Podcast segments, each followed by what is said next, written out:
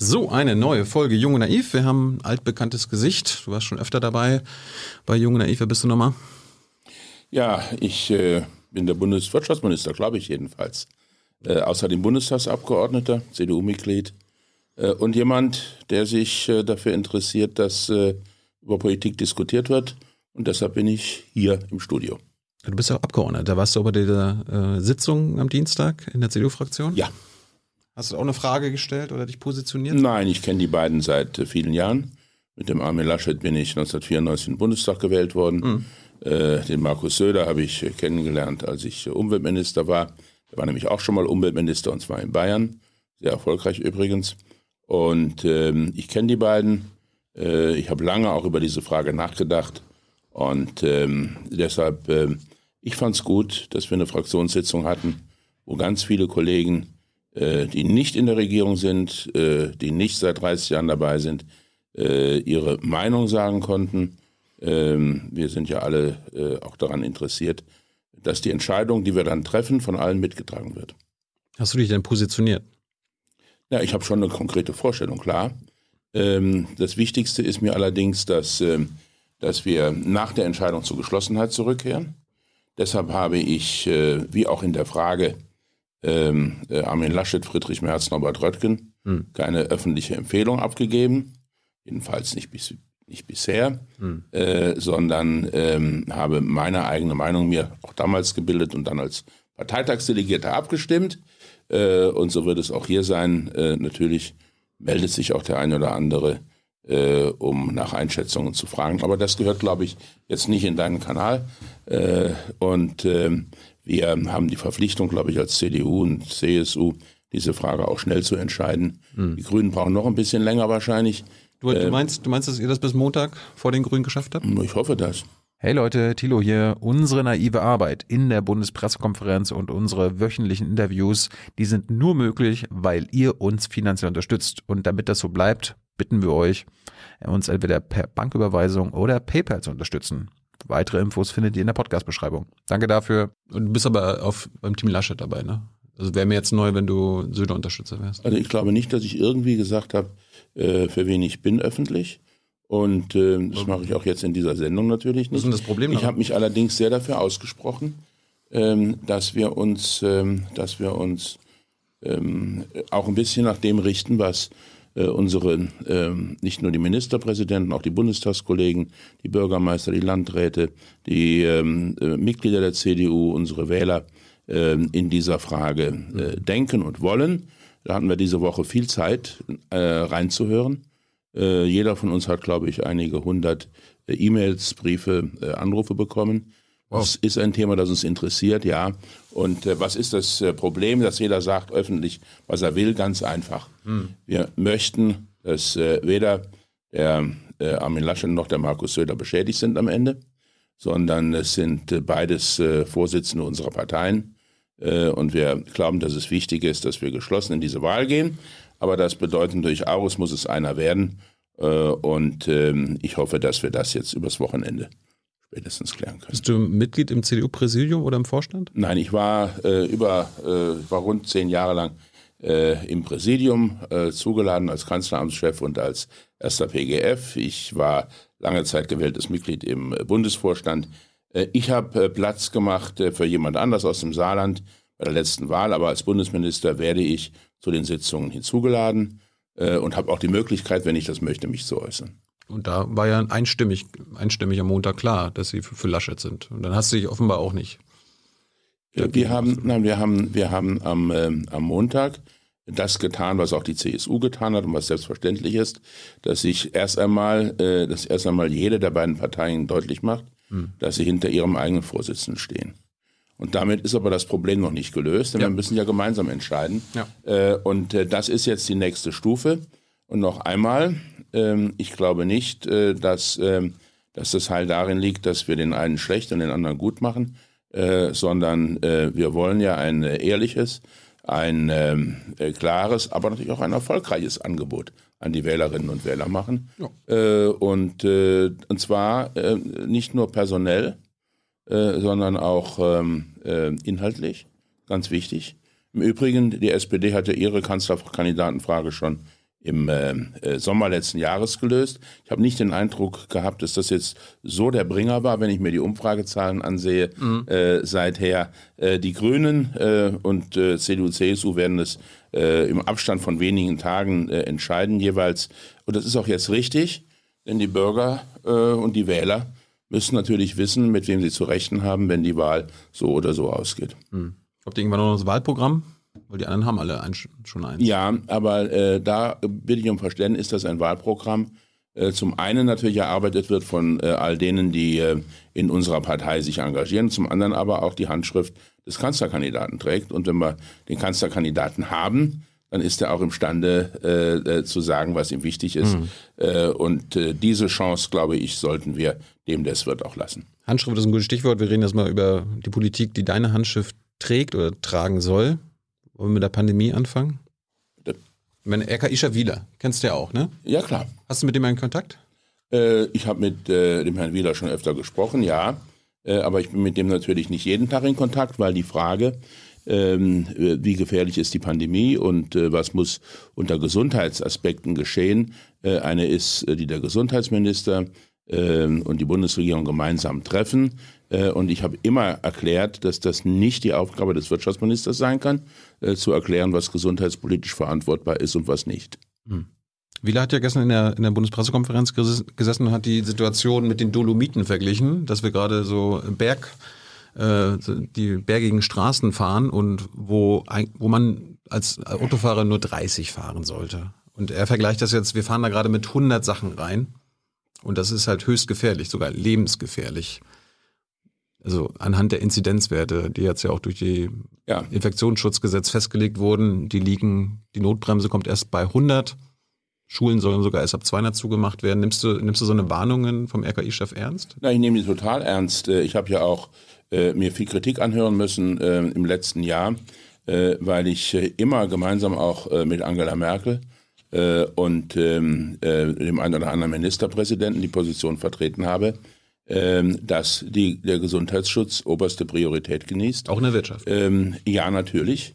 Äh, ich habe dafür plädiert, dass wir äh, auf der einen Seite den Wirtschaftsprozess und die Substanz der Wirtschaft erhalten, den Wirtschaftsprozess dadurch, dass wir Lieferketten äh, instand halten und die Substanz der Wirtschaft durch Hilfsmaßnahmen, wie es sie noch nie gegeben hat, über 92 Milliarden Hilfen für die Wirtschaft sind geleistet worden seit einem Jahr, damit die Unternehmen nicht pleite gehen.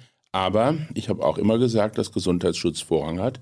Äh, und ähm, deshalb ist es uns ja gelungen, im Frühjahr äh, die erste Welle sehr schnell zu brechen mhm. äh, und vier oder fünf Monate zu gewinnen, wo es fast normales Geschäftsverhalten gegeben hat.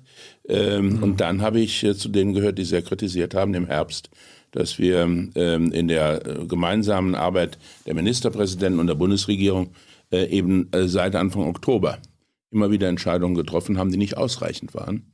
Das habe ich auch öffentlich gesagt. Mhm. Ähm, das ist äh, meine Haltung und meine Position. Warum konntest du dich nicht durchsetzen? Ähm, war, ja, war, ja, nicht nur deine Position. Das Kanzleramt hat, hat, ja. das ja auch vertreten. Ja, weil wir, äh, weil wir in, einem, äh, in einer Demokratie leben, wo nicht der einzelne Minister oder die Kanzlerin entscheidet, äh, sondern äh, alle, die ähm, äh, demokratisch dazu äh, gewählt sind. Und das sind 16 Ministerpräsidenten. Mhm. Das ist eine Koalition. Und wir haben ja gesehen, ähm, wie ähm, äh, schwer das ist, weil es um wesentliche Entscheidungen geht. Und jedem, der sagt, es ist nur die Ministerpräsidentenkonferenz, dem empfehle ich mal heute Morgen einen Blick in die Bundestagsdebatte. Es ist keineswegs so, dass der Deutsche Bundestag äh, einmütig, einmütig sagt, okay, diese Vorlage ist es jetzt, die verschärfen wir vielleicht nochmal, äh, weil es uns äh, immer noch zu viel ist. Äh, ganz im Gegenteil ähm, wenn man die äh, Beiträge gehört hat, ich, ich rede gar nicht von der AfD, die ist für mich nicht Teil der staatstragenden Parteien, mhm. aber wenn ich mir die Beiträge angehört habe äh, von der FDP und das dann verglichen haben mit dem, was Herr Bartsch äh, für die Linkspartei gesagt hat, äh, dann waren die beiden äh, äh, durchaus auf dem Trip, der aus meiner Sicht äh, sehr bedenklich war. Zurück zu Wieler. Der fordert ja einen echten, einen harten Lockdown, wie ja. zum Beispiel, wie wir den letztes Jahr hatten führende Wirtschaftsverbände, äh, Wirtschaftsprofessoren fordern es mittlerweile auch. Du weißt selbst, Clemens Fuß, äh, IFO-Präsident, ist bei der No-Covid-Kampagne dabei. Wie stehst du zu No-Covid oder wie das RKI das nennt, Control-Covid?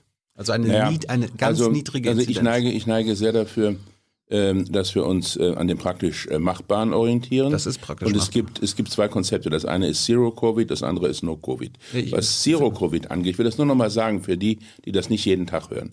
Ähm, äh, da glaube ich, dass das äh, eine Illusion ist. Und auch No-Covid wird sehr schwer erreichbar sein, weil wir ja auch die Grenzen nicht schließen wollen. Deutschland ist ein Land in der Mitte von Europa. Die Länder um uns herum haben fast alle weitaus höhere Inzidenzwerte. Ja. Und wir wollen die Grenzen offen halten. Wir wollen Europa nicht zerstören in diesem Prozess. Ähm, und die, deshalb, die No-Covid, No-Covid-Leute übrigens auch. Darum fordern sie ja, eine europäische No-Covid-Strategie ja, ja. Dann sollen sie, dann sollen sie doch bitte mal, doch bitte mal äh, sagen, wer es beschließen soll in Europa. Äh, wir haben versucht, äh, die Bundesregierung, äh, eine gemeinsame Covid-Bekämpfungsstrategie auf der europäischen Ebene zu etablieren, mit gemeinsamen vergleichbaren Maßnahmen in allen Mitgliedsländern. Hm. Das war bisher nicht möglich. Und da wir das nicht über die Köpfe der anderen hinweg entscheiden können, sondern mit Ländern wie Tschechien, den Niederlanden, Frankreich und vielen anderen gemeinsam handeln müssen, ist es dazu nicht gekommen. Das war jetzt der Grund, warum ich es sehr unterstützt habe, dass der Deutsche Bundestag das äh, Infektionsschutzgesetz ändert und dass wir ähm, eine bundeseinheitliche Antwort finden. Mhm. Das Ziel muss aus meiner Sicht sein, äh, die Infektionen zurückzubringen. Ähm, wir haben uns übrigens darauf verständigt, dass es für die Frage von Öffnungen darauf ankommt, wie hoch sind die Infektionen in den Landkreisen oder in den kreisfreien Städten. Das kann ja ganz unterschiedlich sein, wenn der Kreis Nordfriesland äh, seit einem Jahr sehr niedrige Inzidenzen hat, äh, kann man das unter Umständen etwas anders behandeln äh, als eine Stadt, die mehrere hundert Inzidenz hat. Und ich glaube, das spricht sich auch rum. und das wird jetzt aber bundeseinheitlich auch so umgesetzt. Denn eines der Probleme war ja, dass das Öffnen vielen Verantwortlichen leichter gefallen ist als das wieder schließen, mhm. wenn die Inzidenzen wieder hochgegangen sind. und es gab ja auch ganz viele, die haben uns ähm, äh, mit leuchtenden Augen Modellstädte vorgeführt ähm, äh, und gezeigt, äh, wo man angeblich äh, mit Covid und mit niedrigen Inzidenzen trotzdem in großem Umfang öffnen kann. Es hat sich leider herausgestellt, dass auch in solchen Städten wie zum Beispiel in Tübingen die Inzidenzen wieder sehr stark gestiegen sind. Zurück zu No-Covid. Da gibt es jetzt etliche Studien, äh, europäisch wie weltweit, die belegen, dass die Strategie, die wir jetzt fahren, dreimal schädlicher für die Wirtschaft ist als ein, äh, eine No-Covid-Strategie oder eine Low-Covid oder Control-Covid, wie das RKI das nennt. Also einmal einen richtigen Lockdown ist für die Wirtschaft besser als so ein Jojo-Lockdown, wie wir das immer haben. Das, äh, also erstmal bin Stimmst ich. Du dem äh, zu? Ja, ich, also erstmal stimme ich dem zu, äh, dass äh, harte Maßnahmen notwendig sind, damit die Wirtschaft äh, dann auch wieder in Schwung kommt. Deshalb war ich ja so enttäuscht, dass es im letzten Jahr im Oktober nicht möglich war, äh, einen weitergehenden Lockdown zu beschließen, dass es nicht möglich war, die Schulen früher zu schließen, dass es nicht möglich war, die Ausgangsbeschränkungen aber in Kraft zu setzen. An dem Punkt sind wir da jetzt auch. So, was aber, was aber jetzt in der Frage ja zum Ausdruck kommt, ich spüre das ja so ein bisschen untergründig, äh, ist die Frage, äh, wollt ihr nicht auch äh, die Unternehmen äh, und äh, die Produktionsstätten für Maschinen, für Autos, für äh, Flugzeuge, was immer auch äh, schließen. Mhm. Das haben die wenigsten Länder gemacht auf der Welt. Richtig, das meinte ich auch nicht. Genau. Und die No-Covid-Kampagne spricht ja. auch nicht davon. Die wollen ja, ja. das erhalten. Ja. Das möglich machen. Okay. Aber du erkennst Nein. an, eine No-Covid. Die, die, Linke hat das im Bundestag heute gefordert. Äh, und, die Linke äh, lassen wir mal sein. Ja. Es geht um die No-Covid-Strategie. Und da okay. gibt's, du erkennst diese Studien an, dass No-Covid besser wäre für Wirtschaft als jetzt so ein Nein, ich erkenne, so ein ich erkenne an, dass die Wirtschaft nur dann äh, sich gut entwickeln kann, wenn man, ähm, wenn man äh, die ähm, Inzidenzen stark senkt. Mhm. Es gibt eine Ausnahme von diesem Prinzip. Muss man auch ehrlicherweise sagen, die amerikanische Wirtschaft ist weniger stark geschrumpft als die der meisten europäischen Länder. Mhm. Und das, obwohl die Inzidenz über lange Zeit wesentlich höher lag. Das hat aber etwas damit zu tun, äh, dass nach dem amerikanischen, äh, durch das amerikanische Gesundheitssystem und so wie das organisiert ist, die Zeche äh, für die Covid, ähm, für Covid vor allen Dingen auch von den ärmeren Bevölkerungsschichten getragen worden ist, von denen, die oftmals gar nicht im Wirtschaftsleben eingegliedert sind. das ist bei uns anders. Bei uns trifft Covid alle Menschen. Wir haben eine äh, weitaus weniger gespaltene Gesellschaft. Äh, und deshalb ist es für die Wirtschaft und für die Gesundheit gleichermaßen wichtig, mhm. dass die Zahlen runterkommen. Wir waren im Übrigen im Sommer teilweise bei Zahlen von 10, was die Inzidenzien angeht, und unter 10. Ähm, das war großartig. Das ist das Ziel der No-Covid-Strategie. Genau. Und ähm, jetzt lassen Sie uns mal ähm, nicht. wir duzen uns. Äh, ja, na, also du duzt mich und ich habe nichts dagegen. Und so haben wir uns verständigt.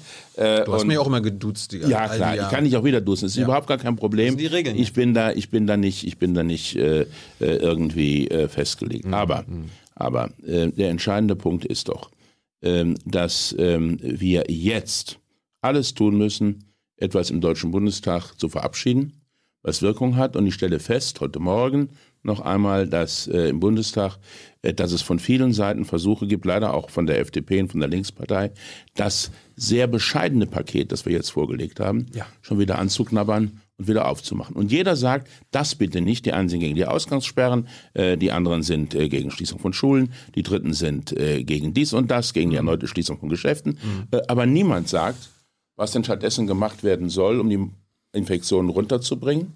Das finde ich eine, ähm, finde ich keine ehrliche Politik.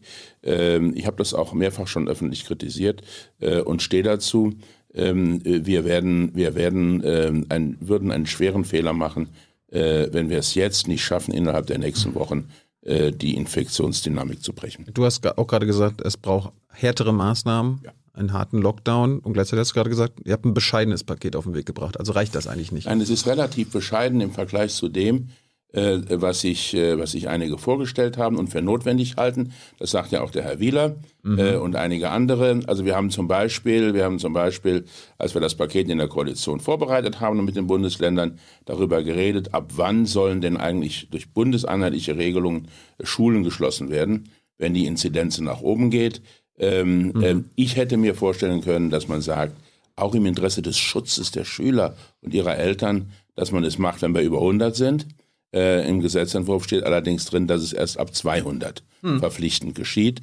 Äh, die Länder haben allerdings auch die Möglichkeit, es bei niedrigeren Zahlen bereits anzuordnen. Und ich hoffe, dass viele davon Gebrauch machen. Aber das ist eine interessante Zahl. Also man, man, kann sich virologisch und epidemiologisch streiten, ob diese 100er Inzidenz und 200 bei den Schulen überhaupt Sinn machen. Müssen wir jetzt nicht drüber streiten. Nein, aber, aber das ist ja der entscheidende Punkt, ähm, dass eben bei allem, was wir tun. Die sind zu hoch. Die, äh, also bei die, allem, diese Inzidenzgrenzen sind zu ja, hoch. Ja, aber bei allem, was wir tun, finden wir Virologen, die sagen, die Inzidenzgrenzen sind zu hoch und dann finden wir andere Virologen, die sagen, ach, auf die Inzidenz kommt es gar nicht so an. Na gut, es gibt, es die, ist es halt eben nicht so, dass, dass die Experten, Meinung das, und dann gibt es ein paar andere. Ja, ja. Und ihr, und jeder, ihr müsst euch doch auf die herrschende jeder, Meinung verlassen. Jeder, jeder sucht sich die raus, äh, äh, die er gerne hätte. Also zum Beispiel. Das ist aber nicht Wissenschaft. nein, aber ja klar, aber zum Beispiel nur mal die Frage an dich. Ähm, äh, wir duzen uns ja. Hm. Ähm, äh, vorgestern haben, haben die, die führenden Wirtschaftsforschungsinstitute der Republik mhm. vorgeschlagen, äh, die, das Pensionsalter raufzusetzen. Weil die Menschen immer älter werden und immer länger leben. Mhm. Und sagst du jetzt, das muss gemacht werden, weil die es empfohlen haben? Nee, das ist ja. Siehst du? Bei der Virologie geht es um Naturwissenschaft. Ja, aber da sind Wirtschaftswissenschaften aber, sind keine Naturwissenschaften. Ja, aber die Virologen haben doch unterschiedliche Meinungen. Richtig, aber es gibt, eine, eine, es, gibt eine über, es gibt eine überwiegende Mehrheit ja. äh, der Wissenschaft, die, die, von der ihr euch auch beraten lasst. Die ja. Drosten und die Brinkmanns und so weiter. Und dann gibt es so ein paar Fringe-Wissenschaftler wie Streeck. Und ja. die sind ja jetzt nicht gleichwertig. Dazwischen gibt es aber noch ganz vieles, an Schattierungen. Mhm. Äh, und deshalb, und deshalb äh, muss am Ende politisch entschieden werden. Das ist unsere Verantwortung genau. übrigens. Genau. Und zu der Verantwortung müssen wir stehen. Ja, wir bleiben mal bei Wieler. Das ist ja euer ja. RKI-Chef. Und der fordert ja knallhart Kontaktreduzierung. Du hast jetzt gerade die 200er-Grenze bei den Schulen. Also es gibt jetzt die Regel, dass bundeseinheitlich ab einer Inzidenz von 200 auch die Schulen zugemacht werden. Mhm. Warum gibt es eigentlich keine Regel, ab wann die Büros zugemacht werden müssen? Ja, bei den Büros haben wir im Übrigen gesagt, ähm, das haben wir sogar eine Verordnung geändert, ähm, dass ähm, äh, Homeoffice angeboten werden muss. Äh, und zwar überall dort, wo es möglich ist, ohne dass damit äh, der Betrieb unmöglich wird. Ähm, das wird im Übrigen von ganz vielen gemacht. Also in meinem Ministerium zum yeah. Beispiel, da sind 75 Prozent der Leute im Homeoffice. Die kommen gar nicht ins Ministerium, sondern arbeiten von zu Hause aus. Ähm, aber ähm, es äh, stellt sich eben heraus, dass in vielen Fällen, also zum Beispiel ein Krankenhaus, kann die Krankenschwester nicht ins Homeoffice schicken. Das ist natürlich wir, wir klar. Ja jetzt nicht und das gilt für viele andere auch so. Und dann haben wir Leute, die könnten eigentlich im Homeoffice sein, ähm, aber sind es nicht. Und das hängt eben nicht nur mit äh, Arbeitgebern zusammen, sondern nach allem, was äh, mir auch Gewerkschaften sagen, auch damit zusammen, dass viele Beschäftigte das nicht möchten.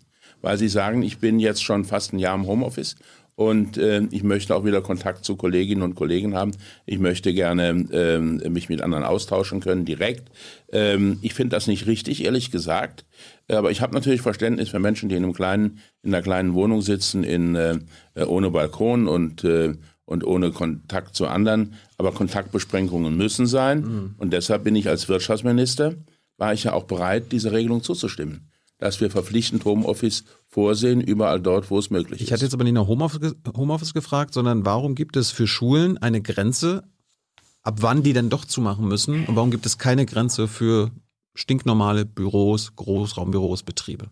Die jetzt, die jetzt nicht die Daseinsvorsorge ja, betreffen. Weil wir, weil wir ähm, die Erfahrung gemacht haben, äh, und das äh, geht im Übrigen auch auf äh, virologische Erkenntnisse zurück, ähm, dass ähm, ganz offenbar Kinder, Schulkinder, selbst nicht so schwer an Covid erkranken, aber dass sie es sehr leicht und schnell weitergeben können an Erwachsene, mit denen sie ihrerseits Kontakt haben.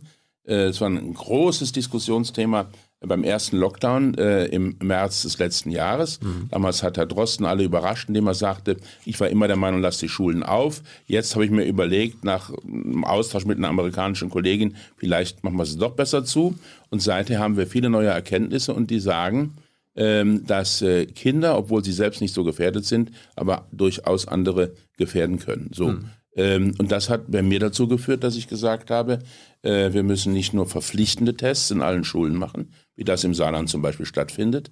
Äh, wir müssen äh, darüber hinaus auch dafür sorgen, dass dann, wenn es irgendwo diese Inzidenzen gibt, ähm, die ähm, ähm, äh, Schulen dann so lange geschlossen werden, ähm, damit sich die Dinge nicht unkontrolliert ausbreiten. Der Punkt ist, wenn in deinem Heimatwahlkreis in Saarland die Inzidenz über 200 ist, dann müssen die Schulen zugemacht werden, aber die Büros können weiter aufmachen. Also es ist, die Inzidenz ja, könnte sogar in deinem Wahlkreis äh, bei 500 sein und die Büros können weiter aufmachen. Warum gibt es keine Grenze für ja, weil wir, weil wir, weil wir einfach, weil wir einfach ähm, äh, äh von den wissenschaftlichen Erkenntnissen her keine Anhaltspunkte dafür haben, dass dadurch das äh, Infektionsgeschehen besonders gefördert wird. Also Wenn jemand mit seinem eigenen Pkw morgens äh, äh, ins, äh, Büro, ins Büro fährt, fährt, wo andere wenn er Leute dort, sind. Wenn er dort ein, ein, Büro für sich selbst hat, wo er alleine arbeitet und vielleicht dann in der Kantine, die ja inzwischen auch wieder geschlossen ist, wir haben die Kantinen wieder geschlossen, die waren zunächst, konnte man dort Essen abholen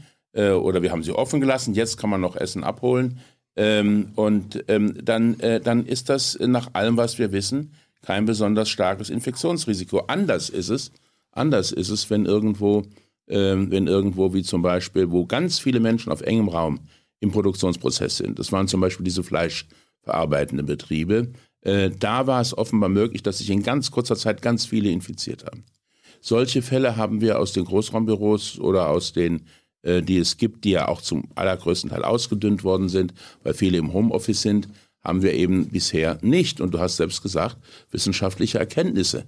Das ist die Basis aller unserer Entscheidungen. Ja, Schule, Kindergärten und der Arbeitsplatz. Das sind die Infektionstreiber unserer Pandemie.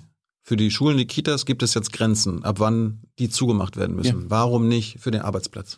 Ja, das habe ich doch eben versucht zu sagen, weil wir bezüglich der Schulen und der Kitas über wissenschaftliche Erkenntnisse verfügen, die auf die uns die, Virologen... Auch beim, beim Arbeitsplatz, fragt Nein, also ich, also, also ich habe ich habe ähm, als, äh, als Wirtschaftsminister natürlich auch die Diskussion über die gesundheitlichen Risiken gesehen und ich kann jetzt nicht irgendwie erkennen, dass die, ähm, dass die Virologen mit großer Macht sagen, macht die Büros zu.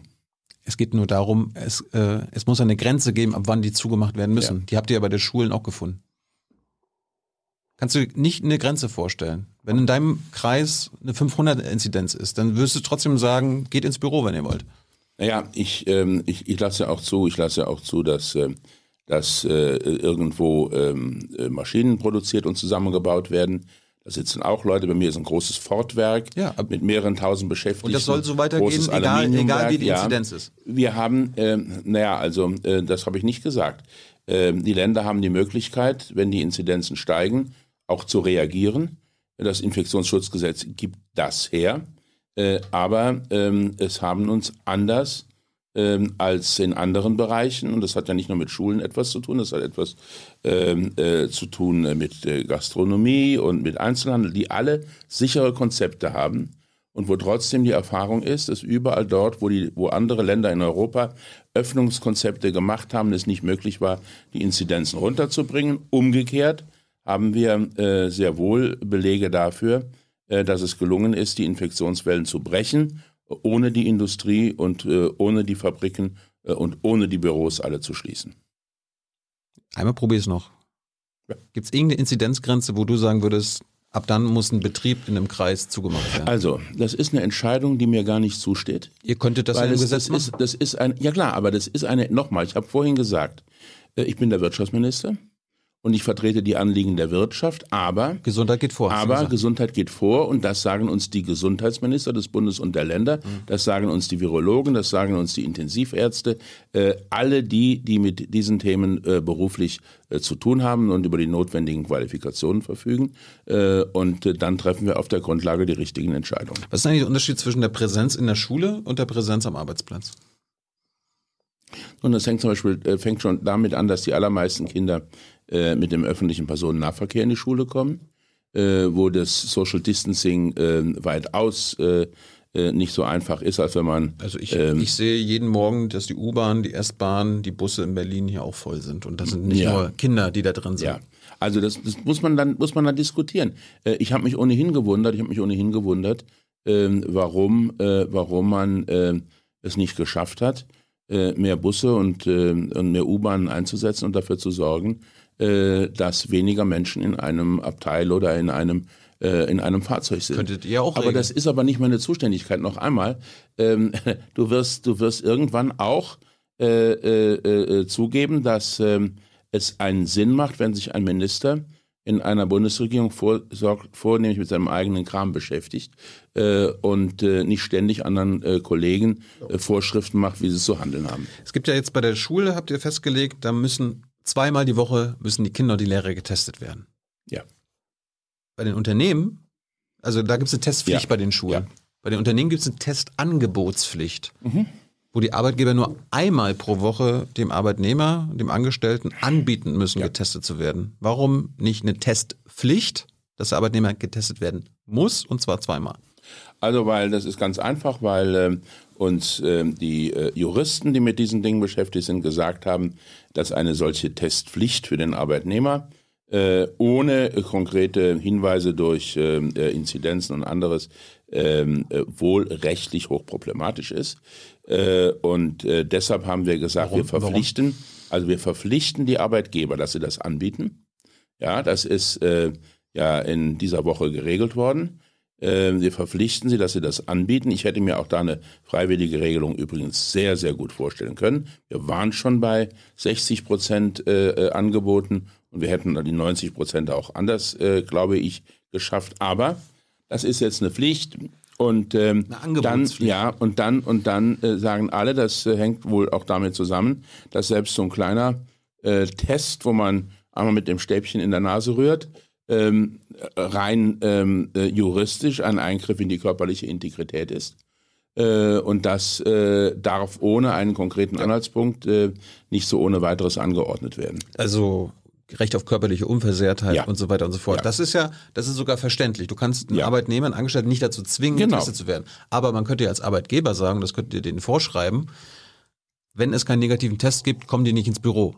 Das heißt, da kann der Arbeitnehmer sich aussuchen, ob er sich testen lässt und wenn er das nicht machen will, darf er nicht ins Büro kommen. Da könnte man quasi Negativpflicht machen.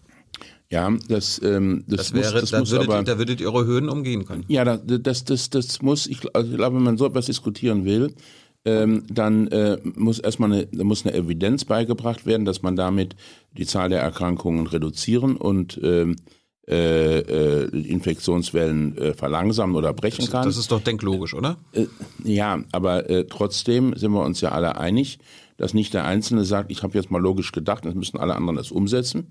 Äh, das kann nicht mal eine Kanzlerin anordnen oder ein Ministerpräsident, sondern äh, wir äh, handeln ja auf der Grundlage dessen, was unsere Verfassungsrechtler und Arbeitsrechtler uns sagen und auf der Grundlage dessen, was äh, mehrheitsfähig ist.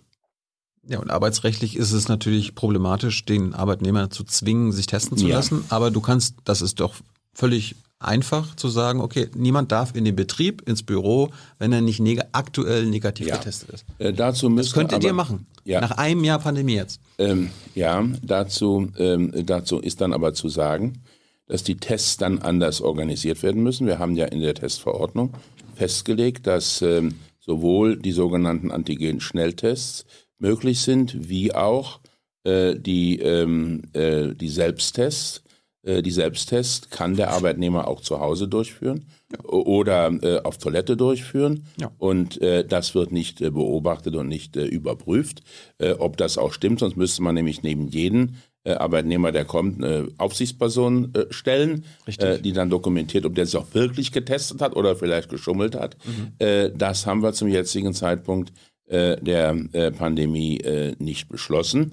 Und ich glaube, es ist auch richtig so, ähm, weil äh, wir zunächst einmal jetzt erreichen wollen, dass flächendeckend jeder Bürger, der sich testen lassen möchte, Klar. sich auch testen lassen kann. Aber du äh, räumst auch ein, es wäre äh, pandemietechnisch besser, wenn man Negativ-Testpflicht hätte, wo man weiß, wenn man ins Büro kommt, ist jeder negativ, anstatt wie es jetzt ist, ein Test muss angeboten werden. Da kann ich dann als Angestellter sagen, nee, möchte ich nicht. Ja, wir haben lange darüber diskutiert. Ich war äh, immer jemand, der gesagt hat, äh, wir können doch, das war im Anfang März, als äh, die Inzidenz in Deutschland äh, um die 50 war ähm, und in vielen Landkreisen unter 35, ähm, da haben wir gesagt, ja, wir, wir können ja bestimmte Öffnungen äh, mit ähm, äh, Testpflicht verbinden. Zum Beispiel, es war vorgesehen, ab 22. März äh, die Außengastronomie zu öffnen, also die Biergärten und äh, Restauranttische, die im Freien stehen. Äh, und dann ist gesagt worden, wenn du da aber sitzt mit Leuten äh, aus einem äh, anderen Haushalt, dann gilt das nur, wenn alle, die da sitzen, äh, einen gültigen Test vorweisen können, der nicht älter als 24 Stunden ist. Das haben wir damals so geregelt und viele sagten, das können wir doch auch machen für Museumsbesuche, für Kulturbesuche. Ich war übrigens vor einigen Tagen äh, beim, äh, bei einem, ähm, äh, wie sagen wir das, Heimwerker, großen Heimwerkergeschäft, will ja keine Schleichwerbung machen. Mhm. Äh, und äh, da wollte ich dann schnell rein, um ein paar Glühbirnen zu kaufen. Äh, und dann sagte mir ein netter, äh, äh, netter Mensch am Eingang, hier kommen Sie aber nur rein, äh, wenn sie einen Test haben. Oder ein Gewerbe. Und dann sagte ich, oder ein Gewerbeschein, genau. Und dann sagte ich, ich habe aber gar keinen Test und Gewerbe habe ich auch keins. Dann hättest du sagen und, müssen, ich will nur Katzenfutter kaufen. Nein, dann lassen und dann, sie dich so rein. Und dann sagte er, dann sagte er, äh, kein Problem, äh, hier haben sie einen Test, äh, 4,30 Euro äh, und dann können sie sich testen. War noch eine Kabine da. Hm. Ich fand das toll organisiert ja. und ich habe es auch gerne gemacht. Warum nicht das in den Büros? Du kommst noch nur mal, rein, noch du mal, kommst nur sind, rein, ja, wenn du hier den Test nochmal, gemacht hast. Nochmal, wir hatten wir hatten bis vor, bis vor einigen Tagen überhaupt gar keine äh, Pflicht, irgendetwas anzubieten. Ja, und, und Jetzt haben wir eine Pflicht für alle, die Menschen beschäftigen, dass sie diese Tests anbieten. Und ähm, es wird über alle diese Fragen weiterhin diskutiert. Aber bitte um Verständnis, dass ich jetzt als der dafür nicht zuständige Minister nicht eine Debatte eröffne, wo wir jetzt ein ganz anderes Thema haben, nämlich ob wir das Infektionsschutzgesetz äh, Anfang nächster Woche hm. äh, äh, durchs Parlament bringen und dann auch in der Praxis anwenden. Aber wenn du nicht zuständig bist, warum hast du denn selbst die Testangebotspflicht äh, bis Montag bekämpft? Also dein Haus? Weil ich der Auffassung war, ich bin ja zuständig für die Unternehmen insofern, äh, weil ich die und Unternehmen die haben sich dagegen kenne. gewehrt. Ja, die haben sich gewehrt und zwar aus einem ganz einfachen Grund. Wenn man die Mentalität von vielen Unternehmern äh, erkennt, das sind unabhängige Leute, die sind bereit, äh, große Beiträge zum Allgemeinwohl zu leisten äh, mhm. und äh, oft dafür auch Geld in die Hand zu nehmen. Äh, aber sie mögen es überhaupt gar nicht, wenn alles bis ins Kleinste reguliert ist. So und deshalb habe ich wir sind gerade in einer deshalb, Ausnahmesituation. Und deshalb ja und deshalb haben wir mit denen verhandelt. Äh, die Kanzlerin, der Olaf Scholz, der Helge Braun, ich, wir haben mit denen verhandelt. Äh, und dann haben sie gesagt, okay. Daumen runter. Äh, nein, die haben erstmal gesagt, okay, wir bieten an, dass wir es schaffen, dass sich 90 Prozent der Unternehmen daran beteiligen. Was sie nicht geschafft haben. So, dann haben sie nach ähm, nach äh, drei Wochen, dazwischen war auch noch Ostern, haben sie ähm, äh, das Ergebnis präsentiert. Wir haben das unabhängig überprüft, sowohl Hubertus Heil wie auch ich, mit unterschiedlichen Umfrageinstituten und kamen zu dem gleichlautenden Ergebnis, dass rund 60 Prozent der Arbeitnehmerinnen und Arbeitnehmer und 60 Prozent der Unternehmen äh, die Sache mitgemacht haben, damals schon. dass weitere 10 Prozent erklärt haben, äh, sie führen das innerhalb äh, von wenigen Tagen ein. Warst du bei 70 Prozent? Mhm. Und dann war die Frage, wie erreichen wir jetzt, wie erreichen wir jetzt die 90 ähm, äh, Prozent? Ähm, die, und da war ich der Auffassung, das erreichen wir am schnellsten und am einfachsten, äh, indem wir mit den ähm, Verbänden mit dem Arbeitgeberverband, mit, äh, dem, Bund, äh, mit, mit dem Bundesverband der deutschen Industrie, mit dem Industrie- und Handelskammertag, Verein, mit dem Handwerksverband vereinbaren, dass die alle nochmal auf ihre Mitgliedsbetriebe zugehen und äh, an die appellieren. Ähm, äh, wir haben stattdessen dann eine Testpflicht eingeführt. Angebotspflicht. Ich will eine Angebotspflicht, ja, eine Angebotspflicht eingeführt. Ich will nur sagen, ähm, auch da ist ja die gesetzliche Verpflichtung, ähm, dass man so etwas macht äh, ja nicht äh, unbedingt und, von, und, und automatisch ausreichend. Äh, das äh, Schwarzfahren in der S- und U-Bahn ist auch verboten, trotzdem findet es äh, statt. Mhm. Ja, und ähm, deshalb ist ja sozusagen, äh, äh, ist es ganz spannend zu sehen, nachdem wir jetzt in dieser Woche diese, ähm, diese Angebotspflicht eingeführt haben, äh, werden wir in 14 Tagen, drei Wochen wissen, äh, wie stark die Zahl der Betriebe, die testen, anbieten, nach oben gegangen ist. Äh, und dann werden wir uns hm. äh, wieder äh, sprechen. Eine, eine Frage noch dazu. Ja, warum nur einmal pro Woche? Drosten hat jetzt im aktuellen äh, Corona-Update gesagt, da diese äh, Schnelltests oder Selbsttests im Vergleich zum PCR-Test ziemlich unsicher sind und zum Beispiel eine Infektion erst drei Tage später als ein PCR-Test feststellen, müsste man eigentlich jeden Tag im Betrieb äh, diese Selbsttests und Schnelltests machen. Wenn man, ja. wenn man schon keine PCR-Tests macht. Warum, ja. warum macht ihr das nicht? Sonst habt ja ihr. Ja gut, das ist, das ist eine Frage, das ist eine Frage äh, der äh, Verfügbarkeit dieser Tests in der Praxis. Wir haben für dieses Jahr, glaube ich, noch ungefähr eine Milliarde Tests, hm. mit denen wir äh, rechnen können. Ähm, ich ähm, äh, kann jetzt nicht aus dem Kopf sagen, äh, wann diese Stäbchen produziert sind und wann sie ausgeliefert werden. Es ist nur so, dass wir in den Gesprächen ähm, mit den Wirtschaftsverbänden dann das Argument sehr stark im Vordergrund stehen hatten, dass vor allen Dingen kleinere Handwerksbetriebe, kleinere Geschäfte äh, oftmals äh, Schwierigkeiten haben, an die Teststäbchen ranzukommen. Ja, oder, oder äh, sich an Regeln zu halten. Ich habe jetzt auch mit ein paar Handwerkern zu tun gehabt die letzten Wochen. Jeder, der da aufgetaucht ist bei mir, hatte keine Maske auf. Da muss man, mhm. muss man erst sie dazu mhm. bitten. Ja, das Schön. passiert auch Leuten, die keine Handwerker sind. Äh, ich glaube, dass ähm, äh, als jemand, als jemand, der wirklich immer dafür war, dass wir die Gesundheit sehr nach vorne stellen, ähm, empfehle ich uns auch, empfehle ich uns auch, dass wir mhm. ähm, mit diesen Dingen, mit diesen Dingen auch mit dem ich sag mal, so umgehen, dass wir am Ende das Ziel erreichen.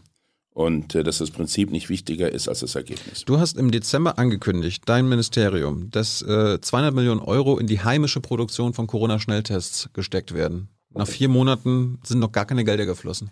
Was ja, das, da das, wir, wir produzieren die ja nicht selbst, sondern wir ähm, machen ein Angebot und die Unternehmen ähm, bewerben sich dann bei uns. Hat sich keine haben, beworben oder was?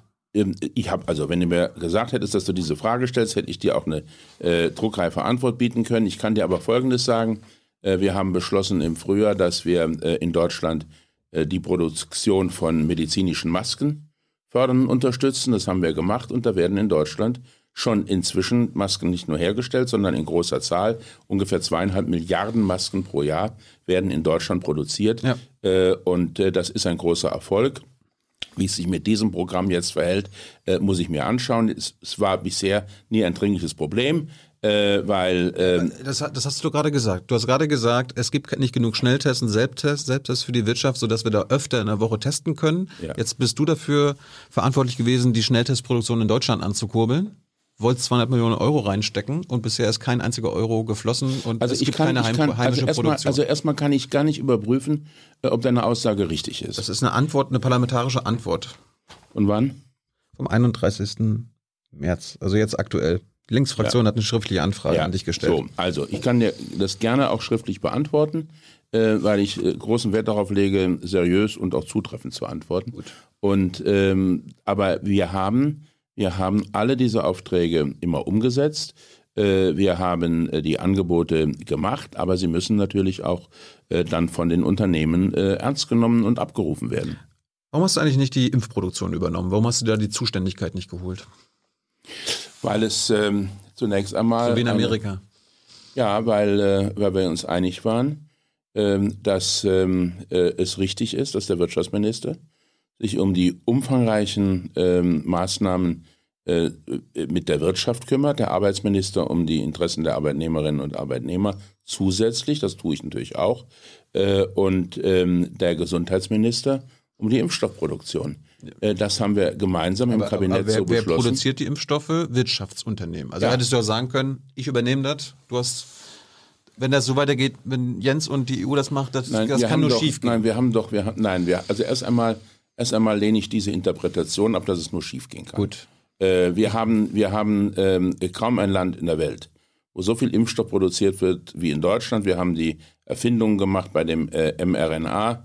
Äh, Impfstoffen, das sind die modernsten, die es weltweit gibt, mit BioNTech, das sind die, die auch am besten produzieren. Mit öffentlichen am wenigsten, Geldern Am gefördert? wenigsten mit, mit öffentlichen Geldern gefördert, Und ja. die Profite sind und ich jetzt hab, Und ich habe übrigens, ich hab übrigens ähm, äh, dafür gesorgt, äh, dass CureVac äh, in seinen äh, Möglichkeiten gestärkt worden ist, schon im äh, Sommer des letzten Jahres, indem wir für rund 300 Millionen Euro dort äh, Anteile erworben haben. Äh, das ist, da bin ich damals von ganz wenigen gelobt worden. Ähm, ich bin kritisiert worden. Du hast mich auch nicht gelobt, glaube ich. Äh, aber wir haben äh, festgestellt, dass die ein ganz erfolgreiches Unternehmen sind und jetzt wahrscheinlich die nächsten sind, die mit ihrem Impfstoff zugelassen werden. Warum ist es eigentlich okay, wenn Impfstoffe die öffentlich, durch öffentliche Gelder, deutsche Steuergelder, europäische Steuergeld gefördert und möglich gemacht worden sind, dass die Profite der Unternehmen jetzt wieder privatisiert sind?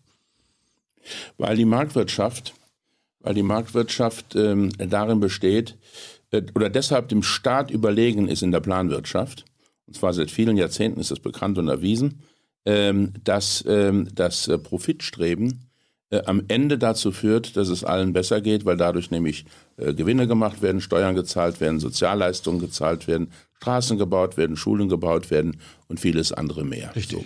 Und wir haben und wir haben äh, uns ähm, äh, in dieser und wir haben in der äh, Forderung, in der in der in der in der Förderung von Forschung, ja nicht nur in diesem Bereich, sondern auch in vielen anderen Bereichen, ähm, äh, immer gesagt, äh, wir tun das nicht nach dem Motto, das müsst ihr alles zurückzahlen, äh, sondern wir haben uns ähm, entschieden, dass wir bestimmte äh, Aktivitäten unterstützen und stellen fest, äh, dass es dann dazu führt, äh, dass die Wirtschaft das drei, vier und fünffache davon investiert.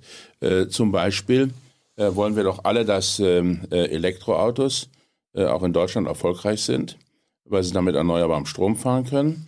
Äh, Die Batterien wurden bislang fast alle in Asien produziert. Äh, Und wir haben jetzt drei Milliarden Euro ausgegeben äh, in den oder, oder zugesagt in den letzten Jahren ähm, für die Ansiedlung von Batteriezellunternehmen äh, in Deutschland.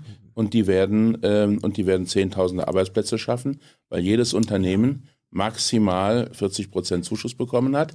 Äh, und das Geld muss auch nicht zurückgezahlt werden. Der- der so, Punkt- und deshalb glaube ich, dass es völlig falsch wäre zu sagen, äh, jetzt gehen wir hin, jetzt gehen wir hin äh, und sagen, aber die Impfstoffunternehmen, die müssen alles zurückzahlen, was sie Hab bekommen ich doch, hab haben. ich doch gar nicht gesagt. ah, gut. Aber die machen ja damit Profit. Man könnte ja auch sagen, das ist jetzt, dass wir die Patente Ja. werden freigegeben, weil die öffentlich Ja, aber das gefördert sind. unterscheidet uns vielleicht beide. Äh, Ich halte Profite nicht für etwas Schlechtes äh, auch und Gewinne auch nicht und bin der Meinung, äh, dass es äh, zur Marktwirtschaft dazugehört. Wenn ich jetzt ein Unternehmen gründe und Ja. mir ein Produkt ausdenken will, womit ich Geld verdiene, Ja, und mir, ich mir das alleine ausgedacht habe, Ja. dann stehen mir die Profite und der Gewinn Ja. alleine zu. Wenn ich aber jetzt mir was ausdenke, nee, nee, mir selber nichts ausdenken kann und der Staat mir durch die Forschung, durch die Unis und so weiter geholfen hat, mir das Produkt äh, zu servieren und ich dann das verkaufe, dann nach deiner Logik kann ich den Profit auch wieder einstreichen. Nein, es ist umgekehrt. Es ist so, dass äh, Unternehmen äh, sagen, wir würden eigentlich gerne forschen in einem bestimmten Bereich, um produzieren zu können, aber wir glauben, dass wir es alleine nicht stemmen können. Ja, aber Dann entscheidet, dann entscheidet der ich, Staat. Ich, ich denke, es dann, gibt Risiko auch für Marktteilnehmer. Dann entscheidet, ja, aber dann entscheidet der Staat, ob bestimmte Dinge auch im öffentlichen Interesse wichtig und notwendig sind. Zum Beispiel, dass wir nicht die ganzen Arbeitsplätze äh, im Automobilbereich verlieren, weil in Zukunft die Batterie das Wichtigste im Auto ist. Zum Beispiel, dass auch in Deutschland und Europa äh, Halbleiter, das sind Mikrochips, für Computer produziert werden und nicht nur in Asien, wo wir abhängig werden von den dortigen Lieferungen. Zum Beispiel, dass wir auch in Deutschland erfolgreich sind bei Impfstoffen äh, oder bei medizinischer Schutzausrüstung. Äh, und dann geben wir diese Förderung und diese Anreize, äh, die ähm, gibt es äh, nur in den Bereichen, die wir als herausragend wichtig ansehen in allen anderen Bereichen. Wenn wir Unternehmen retten zum Beispiel, bei der Lufthansa, äh, das war ja ein berühmtes Beispiel, mhm. äh, die haben vom Staat auch Geld bekommen, aber dieses Geld werden sie zurückzahlen. Das ist als Darlehen gegeben worden, ein Teil ist in Aktien angelegt worden. Äh, und dann profitiert der Staat natürlich auch dann, wenn der Aktienkurs wieder steigt. Wie gesagt, das Problem war, es erinnert mich so ein bisschen an die Finanzkrise, die Verluste oder die Investitionen werden verstaatlicht, die Gewinne mal ja, wieder privatisiert. Wir können ja über alles diskutieren, aber nicht über die Finanzkrise jetzt, äh, äh, die zehn Jahre zurückliegt. Wie findest du denn eigentlich, dass der Einzelhandel zu hat und gleichzeitig ähm, Daimler ähm, fette Gewinne gemacht hat letztes Jahr, Dividenden auszahlt? Ja, weil es Unternehmen gibt in Deutschland. Äh, und die, die, Dividende ist so hoch, weil dank des Kurzarbeitergeldes sie sich eine Menge äh, Arbeitskosten gespart haben.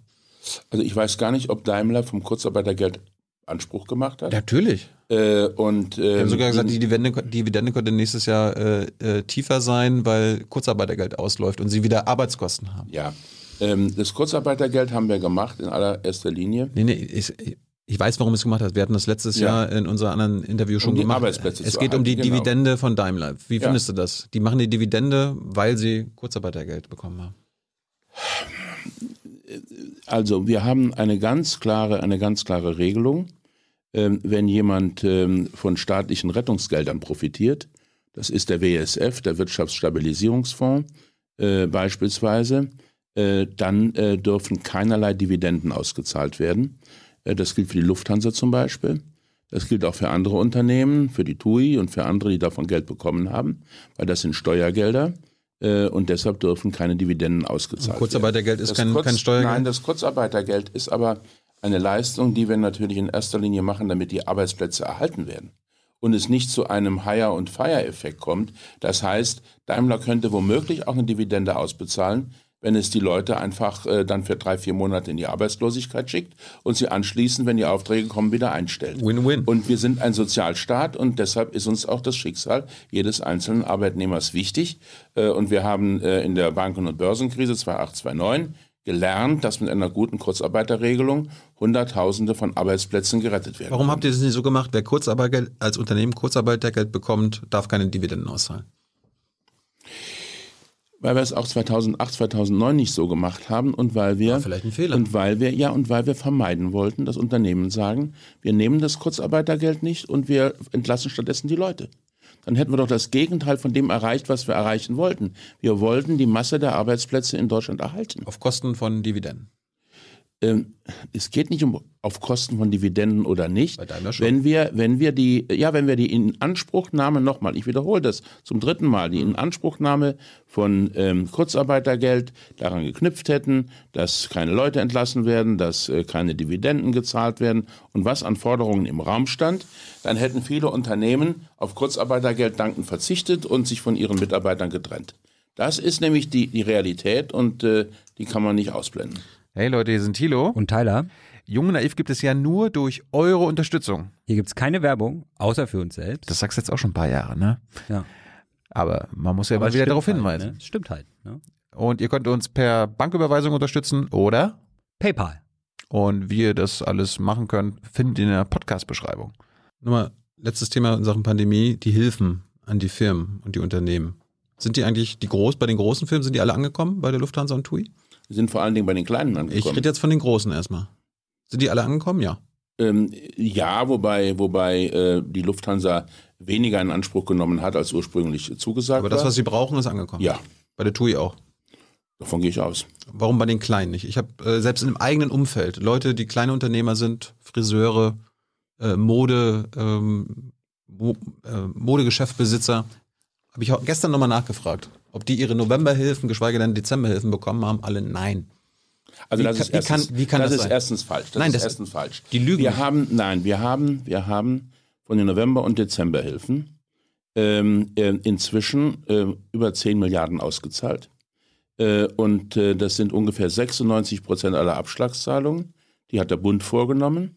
Äh, die Auszahlung der endgültigen Hilfen äh, liegt äh, inzwischen, liegt inzwischen, äh, und zwar schon seit äh, Anfang, seit Mitte Januar, Mitte Februar, Mitte März bei den Ländern ausschließlich. Äh, das äh, machen die Länder. Insofern hat der Bund auch Kritik eingesteckt, die nicht ihm gegolten hat, weil es durch die Länder geregelt wird. Aber gemeinsam mit den Abschlagszahlungen und den Auszahlungen sind diese Hilfen zu über 80 Prozent ausgezahlt. Und deshalb ist es ein großer Zufall, wenn du ausschließlich Leute getroffen hast, die noch gar nichts bekommen haben. Ja. Also wenn du mir erklärst, wie das vorkommt, dass wir 96 Prozent der Abschlagszahlungen geleistet haben äh, und äh, alle deine Bekannten nichts bekommen haben, äh, dann äh, gebe ich gerne einen Espresso aus. Aber äh, irgendwas, irgendwas stimmt da ich nicht. Ich kann dir den Kontakt äh, der beiden ja. gerne weiterleiten. Ach, sind nur zwei, ach so, ja gut, dann. Also die, die ich gefragt habe, waren ja. beide negativ. Du hast ja gesagt, ihr macht die Hilfen, damit, es, damit kein Arbeitsplatz verloren geht damit keiner verloren gehen muss, habe ich jetzt schon genau. mal erklärt. Wie viele Arbeitsplätze mussten denn jetzt verloren gehen durch die Verschleppung? Verschleppung der Hilfen, der Auszahlung der Hilfen? Äh, keine, weil keine. Äh, nein, ähm, weil wir, das zeigen im Übrigen auch sehr deutlich die Zahlen der äh, Bundesagentur für Arbeit. Äh, wir hatten nämlich die Insolvenzantragspflicht ausgesetzt äh, und ähm, dann hatten wir, weil die Länder auch die Verpflichtung haben, die Auszahlungen so zu bearbeiten, dass nicht massenweise Betrug äh, äh, angestellt wird. Äh, wir hatten im letzten Jahr im Frühjahr die Soforthilfen, da gab es 10.000 Euro pro Unternehmen. Ähm, und schon damals gab es die Kritik, wir hätten nicht genug gegen Betrug gemacht. Äh, und äh, jetzt geht es um Zahlungen im Einzelfall von mehreren Millionen Euro. Hm. November- und Dezemberhilfe. Äh, es gibt viele Restaurants, auch hier in, in, in Berlin, die machen pro Monat einen Umsatz von mehreren Millionen. Äh, und äh, das alles, das alles bedeutet, äh, es muss immerhin zumindest mal geprüft werden, äh, ob die Angaben stimmen, ob ähm, es gerechtfertigt ist zu zahlen. Äh, und weil wir wussten, dass es dann in dem einen oder anderen Fall auch ein paar Wochen dauern kann, das war ja in der Tat ein Problem Anfang des Jahres, als das alles sehr schnell äh, organisiert werden musste, haben wir gesagt, ein Unternehmen, das einen Antrag auf äh, diese Unterstützung stellt, braucht keine Insolvenz anzumelden, wenn das Geld noch nicht geflossen ist. Insofern äh, musste deshalb niemand jemand entlassen. Vielleicht gibt es nachher nochmal Fragen von, äh, aus dem Publikum ja. zum, zur Gerne. Pandemie. Wir machen jetzt mal weiter. Ja. Bist du auch für Klimaschutz zuständig? Ja. Nein, nein, für Klimaschutz ja, ist die. Für ich Energie. fühle mich, ich fühle mich verantwortlich. Für Energie bin ich zuständig. Und das hat für Klimaschutz fühle ich mich mitverantwortlich. Ja. Energien. Aber das ist die Kollegin Schulze. Die würde sonst nämlich äh, äh sehr traurig sein, wenn ich jetzt ihre Zuständigkeit Ja, aber würde. in Sachen Klimaschutz ist sie das schwächste Glied in der Regierung. Gibt es den Verkehrsminister, den Innenminister, den Wirtschaftsminister, der jetzt vor mir sitzt. Die haben mehr Macht in Sachen Klimaschutz. Und ich habe den Eindruck, genauso wie wir die Chancen jetzt in der Pandemie bei den Schulen verpasst haben, sie zu modernisieren und dort äh, beste Voraussetzungen für unsere Kinder äh, zu machen, finde ich, haben, hast du jetzt auch bei der Pandemie verpasst, äh, die Weichen zu stellen, damit unsere Wirtschaft klimaneutral ja, wird. Also Weichen haben wir gestellt die letzten, äh, letzten Jahre. Äh, wir haben ähm, und es, haben, gibt, es gibt keinen Experten, der sagt, das sind die Weichen, die Reichen. Wollen wir jetzt erstmal die, die, die Sache äh, mal ähm, erläutern. Das erste ist, wir haben, und da habe ich mich schon als Kanzleramtschef dafür eingesetzt, und zwar sehr äh, eindeutig, den europäischen Emissionshandel endlich wirksam gemacht. Und der wird dazu führen, dass der Kohleausstieg noch schneller geht, äh, als gesetzlich äh, verlangt. Äh, wir haben gesehen, dass sich die Kohlekraftwerke äh, bewerben darum, regelmäßig, äh, regelrecht stilllegen zu dürfen. Ähm, wir haben ähm, das Klimaziel 2020, von dem jeder sagte, das könnt ihr niemals erreichen. Das haben wir auch natürlich durch den Einfluss der Pandemie, mhm. aber längst nicht nur erreicht. Und ich bin überzeugt, wir werden das auch in diesem Jahr äh, äh, erreichen und schaffen. Es wird nicht zurückgehen. Ähm, und der dritte Punkt ist, äh, wir diskutieren darüber, ähm, was eigentlich notwendig ist, um dem Pariser Klimaabkommen gerecht zu werden. Wir haben uns ähm, äh, festgelegt, äh, als Europäer gemeinsam, ähm, auf Vorschlag von Präsident Macron, Kanzlerin Merkel, äh, der Kommissionspräsidentin, äh, dass wir äh, in Deutschland und ganz Europa im Jahre 2050 spätestens klimaneutral sein wollen. Und nun gibt es welche, die sagen, ähm, ihr, das ist zu wenig. Ihr müsst verhindern, dass die Temperaturen mehr als 1,5 Grad ansteigen. Ähm, und dieses 1,5 Grad Ziel das müsst ihr euch zu eigen machen. Es gibt aber eben auch viele Wissenschaftler, Klimawissenschaftler und Klimaforscher, die sagen, äh, dass das 1,5 Grad Ziel, so wie es ähm, viele Klimaaktivisten wollen, bis Unerreichbar. 2035 wohl nicht erreichbar ist. So. Schön. Da finde ich, dass, dass eine gewisse Ehrlichkeit äh, notwendig ist. Die, die Grünen haben beschlossen, sie wollen einen Pfad äh, äh, zu 1,5 äh, aufzeigen. Hast du einen? Ähm, haben aber, also die Frage ist ja, ist es möglich oder ist es unmöglich? Wenn es unmöglich ist, dann wird es niemand erreichen können. Wenn, wenn du jetzt einen Pfad für 1,6 Grad äh, oder 1,9 Grad Ja. machst, dann würden dir auch alle noch die Füße Ja, küssen. ha- also, also ich, ich habe, Was ist dein ich, Pfad? also ich habe einen, einen Pfad vorgelegt, an, äh, dass wir garantiert spätestens 2050, vermutlich früher, klimaneutral sind. Das war ein Papier, das habe ich äh, im Dieser- September. dieser 20-Punkte-Plan fürs Genau, im September vorgelegt. Äh, und äh, ich bin sogar auf die Opposition zugegangen. Ich habe mit zwei äh, Oppositionsparteien darüber auch äh, vertraulich äh, gesprochen und habe ihnen angeboten, ihre eigenen Vorschläge. Das, das sage ich nicht, war ja vertraulich. Es gibt ja nur AfD, Grüne, Ja, mit der AfD rede ich Linke? aber nicht. Mit der AfD rede ich nicht.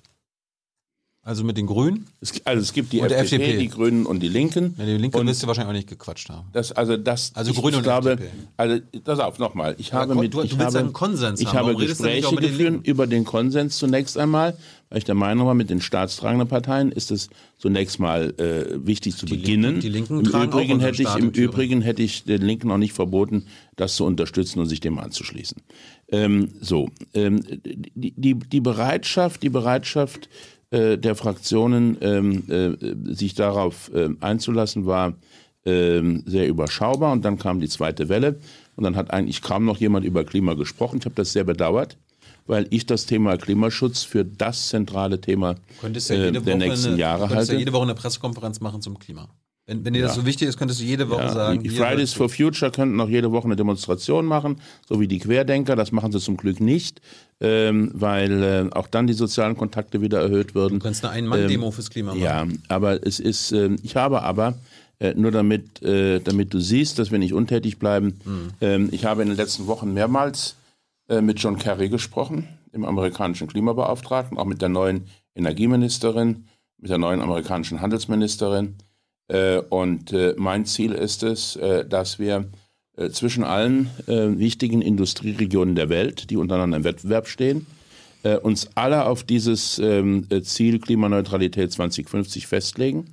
Ähm, Japan hat es bereits akzeptiert, Südkorea hat es akzeptiert, Kanada hat es akzeptiert, die EU hat es ja als erste vorgemacht und, und beschlossen. Ähm, China sagt, naja, 2060 können sie schaffen, vorher nicht. Das sind zehn Jahre Unterschied, das ist schon sehr viel. Deshalb müssen wir daran arbeiten und die USA müssen sich noch festlegen. Uns von China besiegen lassen. Ähm, nein, wir, ich möchte ja, ich möchte, also, also noch einmal, das Ziel der EU bis 2050 klimaneutral zu sein, ist bedingungslos. Das heißt, egal ob andere äh, äh, äh, mitmachen oder ob sie uns im Stich lassen, wir werden dieses Ziel erreichen. Das ist, glaube ich, die äh, qualitative Veränderung, äh, die wir mit dem Green Deal äh, begonnen haben. Und nun ist es so, dass diese Veränderung schneller geht weltweit und wirksamer ist weltweit, wenn viele mitmachen. Und deshalb ist das Ziel, nachdem die USA dem Pariser Klimaabkommen beigetreten sind, wieder, das wo Trump ja ausgetreten war, ist das Ziel, dass wir die USA dazu bringen, dass sie sich auch auf Klimaneutralität bis spätestens 2050 festlegen. Und daran arbeite ich, und zwar unabhängig von Corona. Äh, Und ich werde auch, sobald es äh, möglich ist, aufgrund des Pandemiegeschehens, äh, persönlich nach Washington fahren.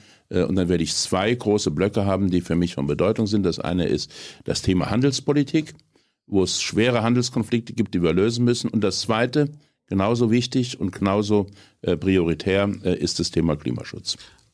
Thema Solaranlagen. Ich habe jetzt gelesen, nur ca. 10% der Dächer in Deutschland von den Einfamilienhäusern haben Solarpanels drauf. Hast du einen Plan, wie was mit den restlichen 90 Prozent? Also Ist- erstmal haben wir ja ähm, den, ähm, den Ausbau äh, von äh, Photovoltaik, äh, der bis letztes Jahr gedeckelt war. Nicht nur entdeckelt, sondern wir haben äh, die Ausbauziele massiv hochgesetzt. Äh, wir haben sie vervielfacht. Äh, und äh, wir stellen fest, dass inzwischen die technische Entwicklung so weit ist, äh, dass äh, die ersten großen Freiflächen-Solaranlagen schon gebaut werden, ohne dass überhaupt Unterstützung beantragt wird, Ja, ja. weil sie sich am freien Markt finanzieren können. Das ist ein Riesenerfolg für diese Aber ich Technologie. rede jetzt über die Ja, Einfamilienhäuser jetzt und haben, die wir, Dächer. jetzt, jetzt haben wir die Dächer, ja. Ich meine, es, es gibt Da- in anderen Ländern auch, sagen- auf, es gibt in anderen Ländern in Europa, da gibt es eine Förderung, wo du die Solaranlage abschreiben kannst auf deiner Steuererklärung. Und zwar zu 100 Prozent. Mhm. Warum macht ihr sowas nicht? Ja, ganz einfach, weil ähm, wir uns für ein anderes Fördermodell entschieden haben. Nämlich, wenn du eine Solaranlage auf dein Dach machst, bekommst du pro Kilowattstunde Strom eine Einspeisevergütung. Ja, das, Und das dann, bedeutet- hast, du- dann musst du das über viele Jahre und am Ende hast, nach 20 Ja, Jahren aber hast, das- hast, du sie, das- hast aber- refinanziert. aber- ja, aber, wenn du es mit der Steuer machst, wäre es doch viel einfacher. Ja, natürlich. Das bedeutet dann nur, ähm, dass, äh, dass der Rentner, der keine Steuern mehr zahlt, oder der Arbeitnehmer, der ganz wenig Steuern zahlt, auch wenig abschreiben kann und äh, dass äh, der, äh, der Unternehmer, der Zahnarzt, der Rechtsanwalt, äh, die sehr viel mehr Steuern zahlen, das absetzen können äh, und dann in allererster Linie davon profitieren. Hauptsache, es kommt aufs Dach. Wir haben gesagt, wir haben gesagt, wenn ein Dach äh, mit so etwas bestückt wird und dann bekommt jeder die gleiche Einspeisevergütung und es findet ja auch statt und es ist erfolgreich. Es wird, es wird gebaut ohne Ende. Ähm, wir haben, ähm, äh, wir haben eben ähm, Handwerker, Selbstständige, Arbeitnehmer und Rentner, die das gleichermaßen machen. Äh, und ich sage dir aber zu, dass wir natürlich jetzt, äh, nachdem wir das EEG neu verabschiedet haben und geändert haben, dass wir jetzt in der Umsetzung auch darauf achten, dass das Thema der Dächer gelöst wird. Es gibt ja auch eine Diskussion, warum so viele Gewerbeimmobilien, also Produktionshallen, Lagerhallen und so weiter, äh, rumstehen, ohne dass da Photovoltaikanlagen sind. Äh, Und da sehe ich ein ganz, ganz großes äh, Potenzial für die Zukunft. Das würde übrigens auch bedeuten, dass wir endlich einmal auf allen ähm, öffentlichen Gebäuden Ja. äh, Photovoltaikanlagen installieren. Äh, das äh, halte ich für absolut wichtig. Wir haben uns im Übrigen entschieden, die öffentlichen Gebäude äh, in Deutschland äh, klimaneutral zu machen. Ich glaube bis zum Jahr 2035. Das ist aus meiner Sicht noch ein bisschen weit weg. Äh, auch da könnten wir ein bisschen ehrgeiziger sein. Hast du eigentlich das Buch gelesen von Susanne Götze und Annika Jöris, die Klimaschmutzlobby?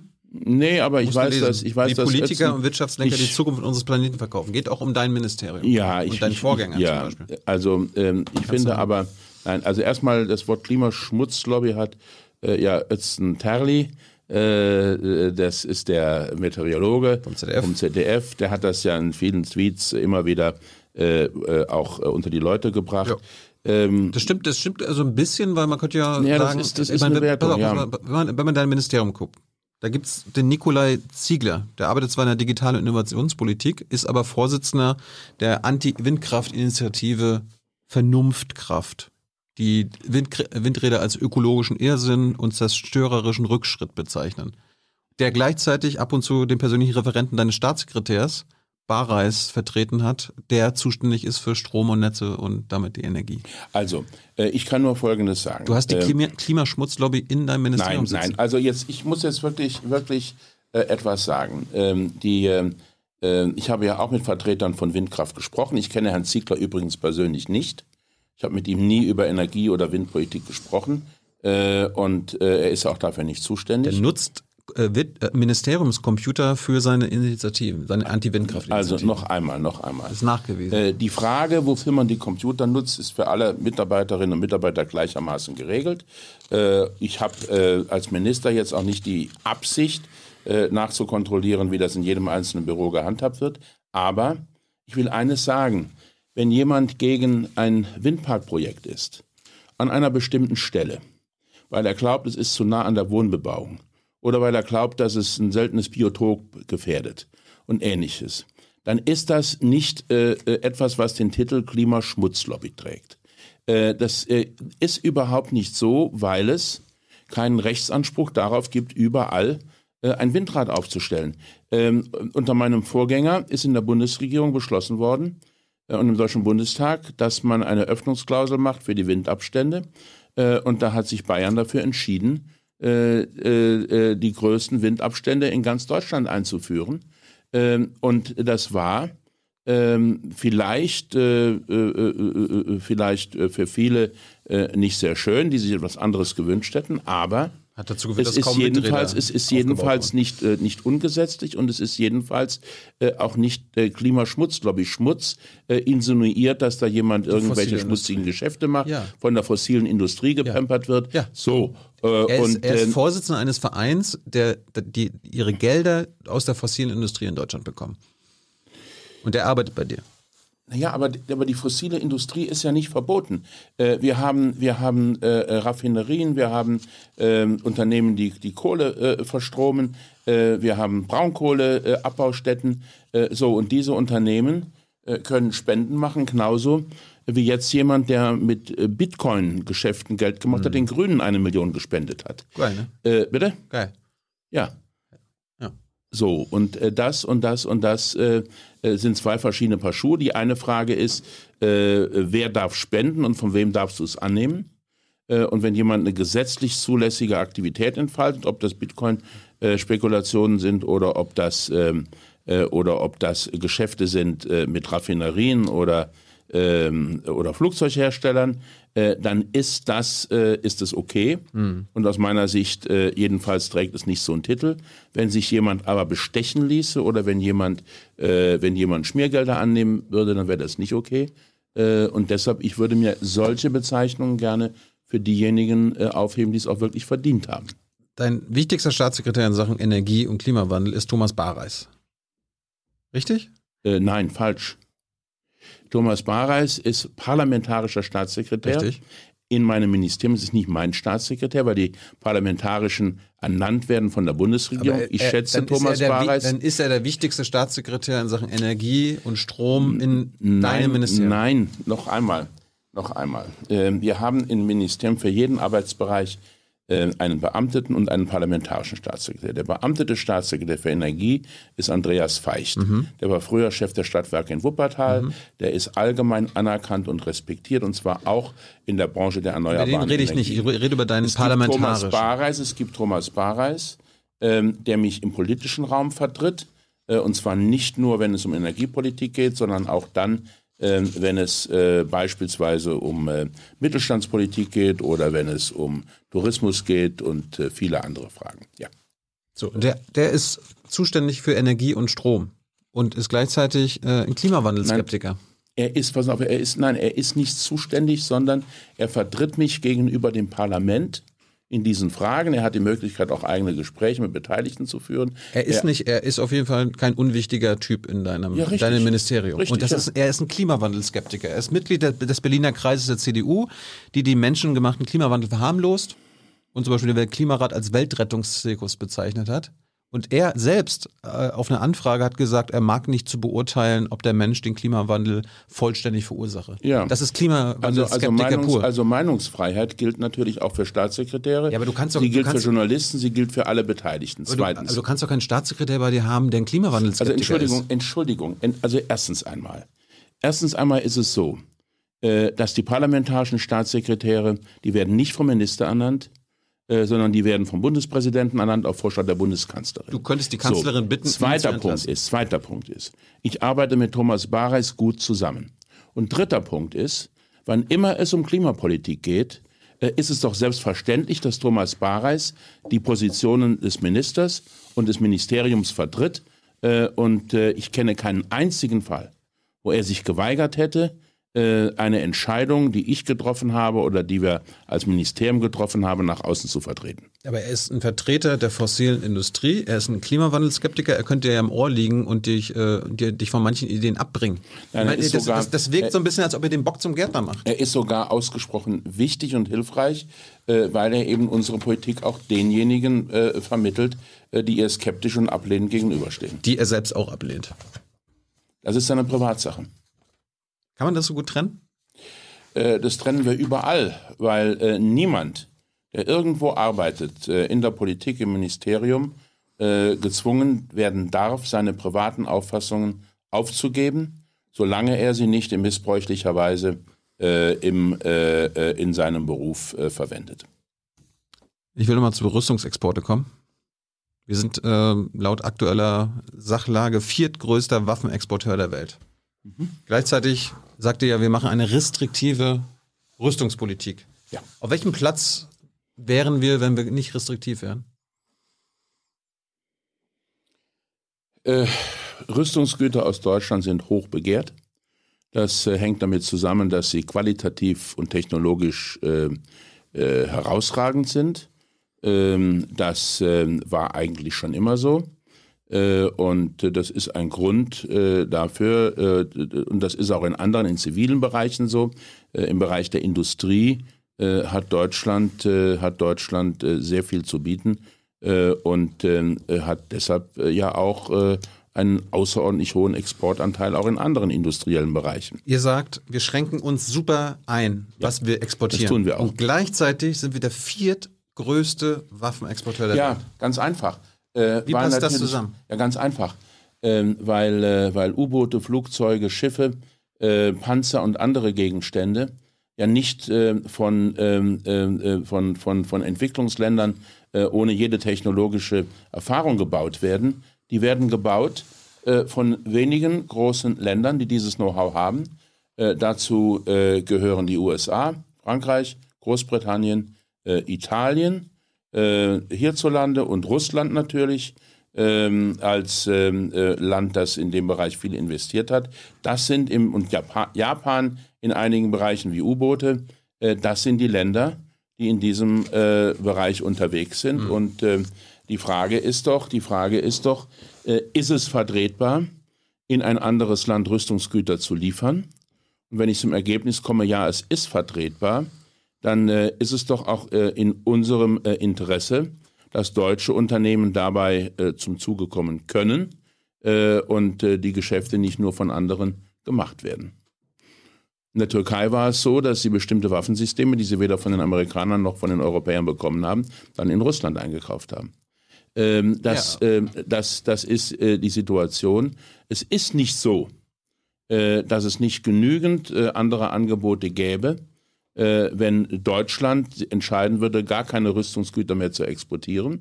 Und deshalb machen wir das sehr verantwortlich, sehr kontrolliert. Ja, wir müssen über jedes einzelne äh, Export, äh, über die einzelnen Exportanträge entscheiden. Richtig. Innerhalb der Bundesregierung. Das und? wird geprüft, äh, das wird äh, diskutiert.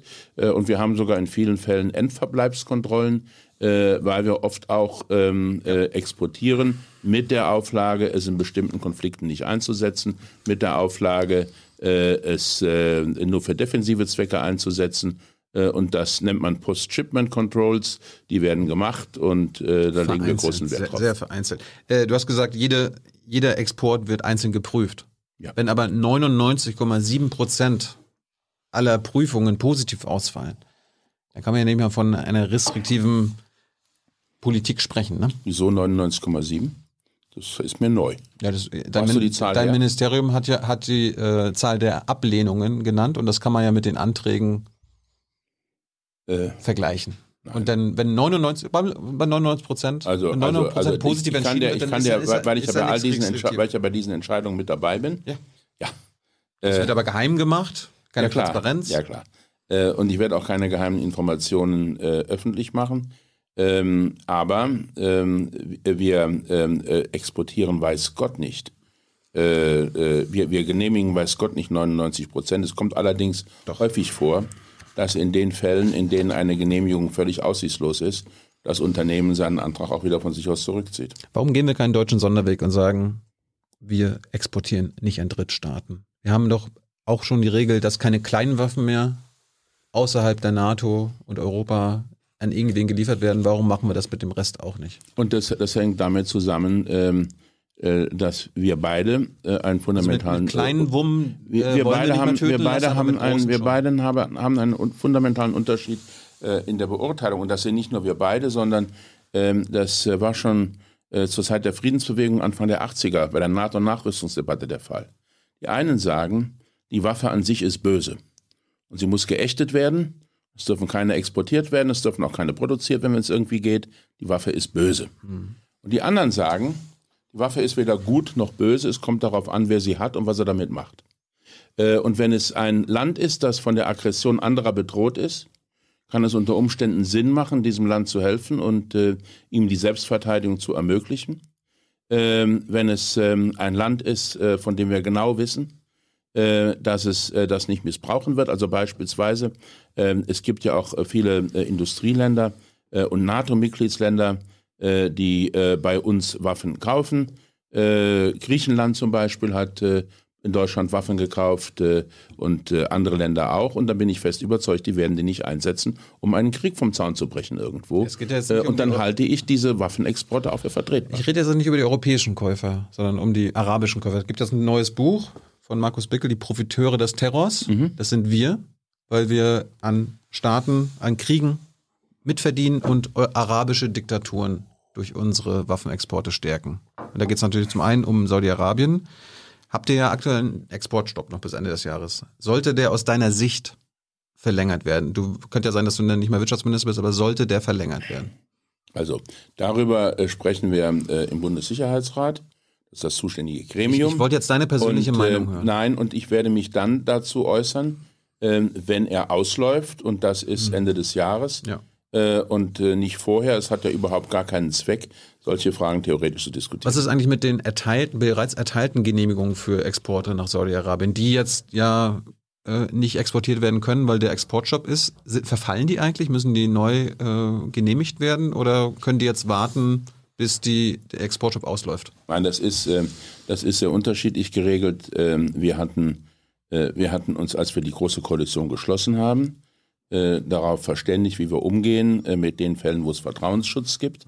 Äh, und äh, weil das ja auch eine juristische Dimension hat und weil wir nicht wollen, dass der Steuerzahler Milliarden von Entschädigungen zahlen muss für Güter, die dann äh, nicht exportiert werden können.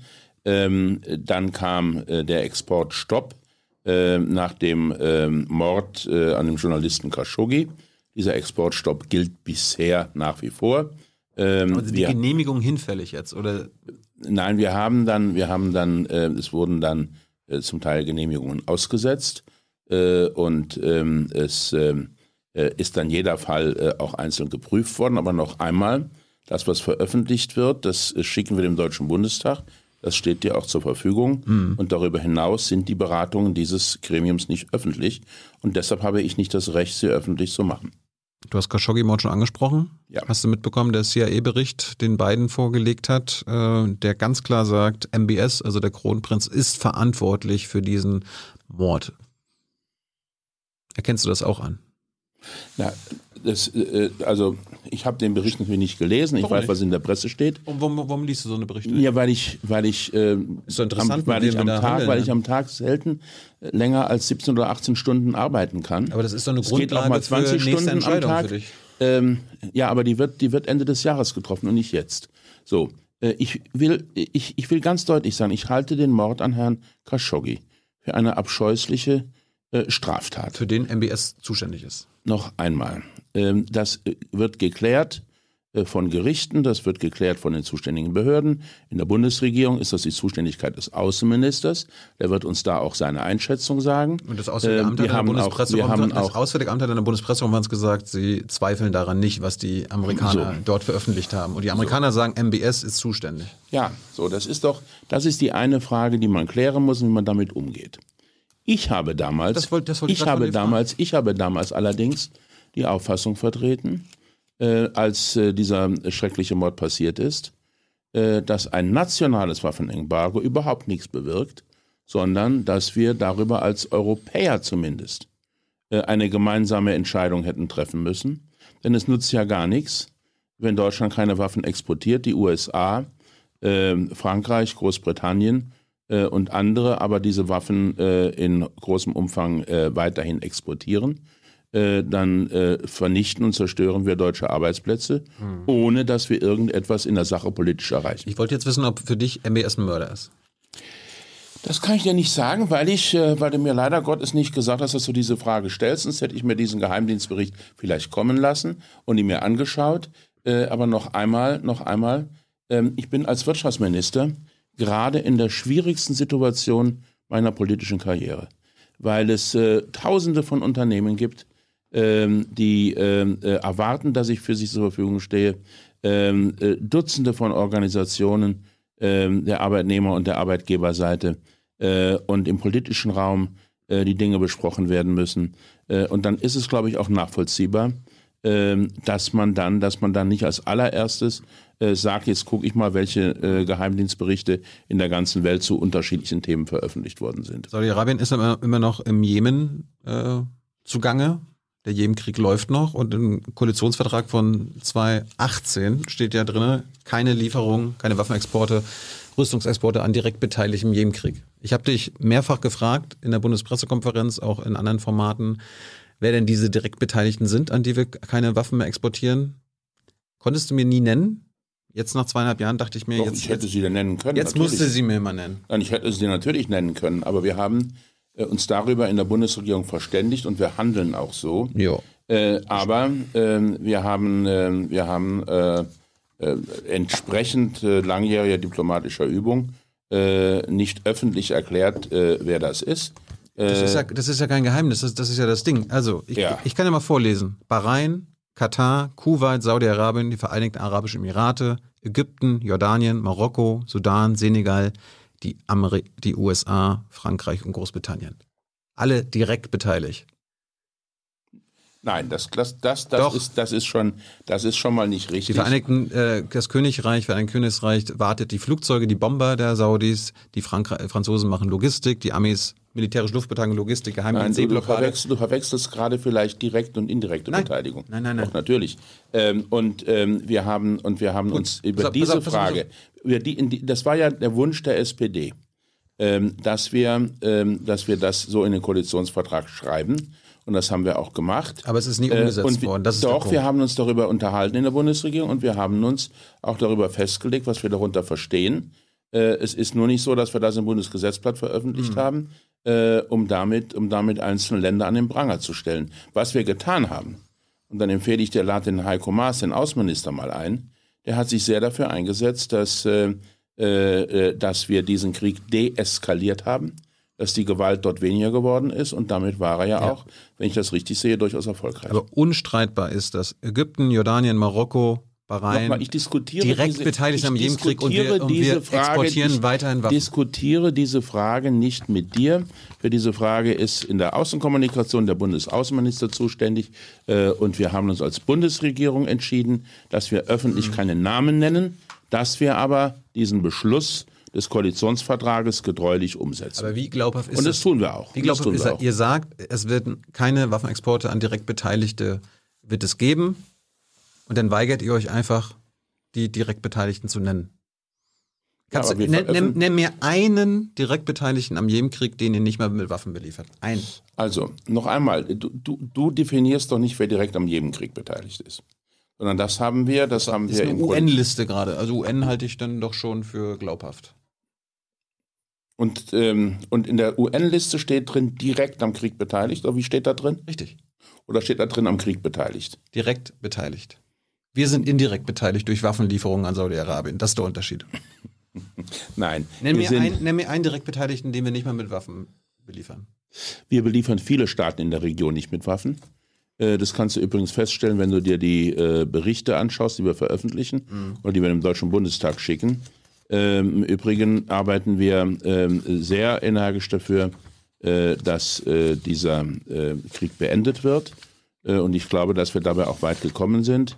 Ähm, Und der äh, dritte Punkt ist noch einmal, ähm, ich halte Alleingänge, nationale Alleingänge in diesen Fragen für absolut ungeeignet, äh, weil sie nicht dazu führen, dass auch nur irgendeine Waffe weniger geliefert wird. Es führt nur dazu, dass Arbeitsplätze aus Deutschland dann verloren gehen und anderswo neu entstehen. Peter, danke für deine Zeit. Jetzt kommt Hans mit den Publikumsfragen. Noch zehn Minuten. Ich hätte gerne noch was zum Lieferkettengesetz gemacht, das für viele, viele Beobachter absolut mangelhaft ist. Hast du Glück gehabt, dass wir das jetzt nicht mehr machen mussten. Hans kommt. Nachspielzeit. ähm, weil du eben gesagt hast, Peter, schwierigste Zeit als Wirtschaftsminister, die man sich überhaupt vorstellen kann. Äh, da wird gefragt, seid ihr nicht in der Situation, äh, dass die Wirtschaft euch in Geiselhaft nehmen kann, weil Wirtschaft sagt, unter Pandemiebedingungen, entweder ihr gebt uns finanzielle Hilfe oder wir entlassen Menschen. Ähm, Ich glaube, dass ich äh, in meinem politischen Leben noch nie in Geiselhaft war. Ich habe mir immer die Freiheit genommen, einen Tatbestand selbst zu beurteilen.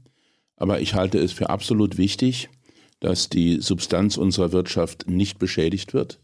Äh, und deshalb haben wir uns äh, entschieden zu helfen. Der größte Teil der Hilfen ist durch Kredite dargestellt, sind über 40 Milliarden, die zurückgezahlt werden müssen.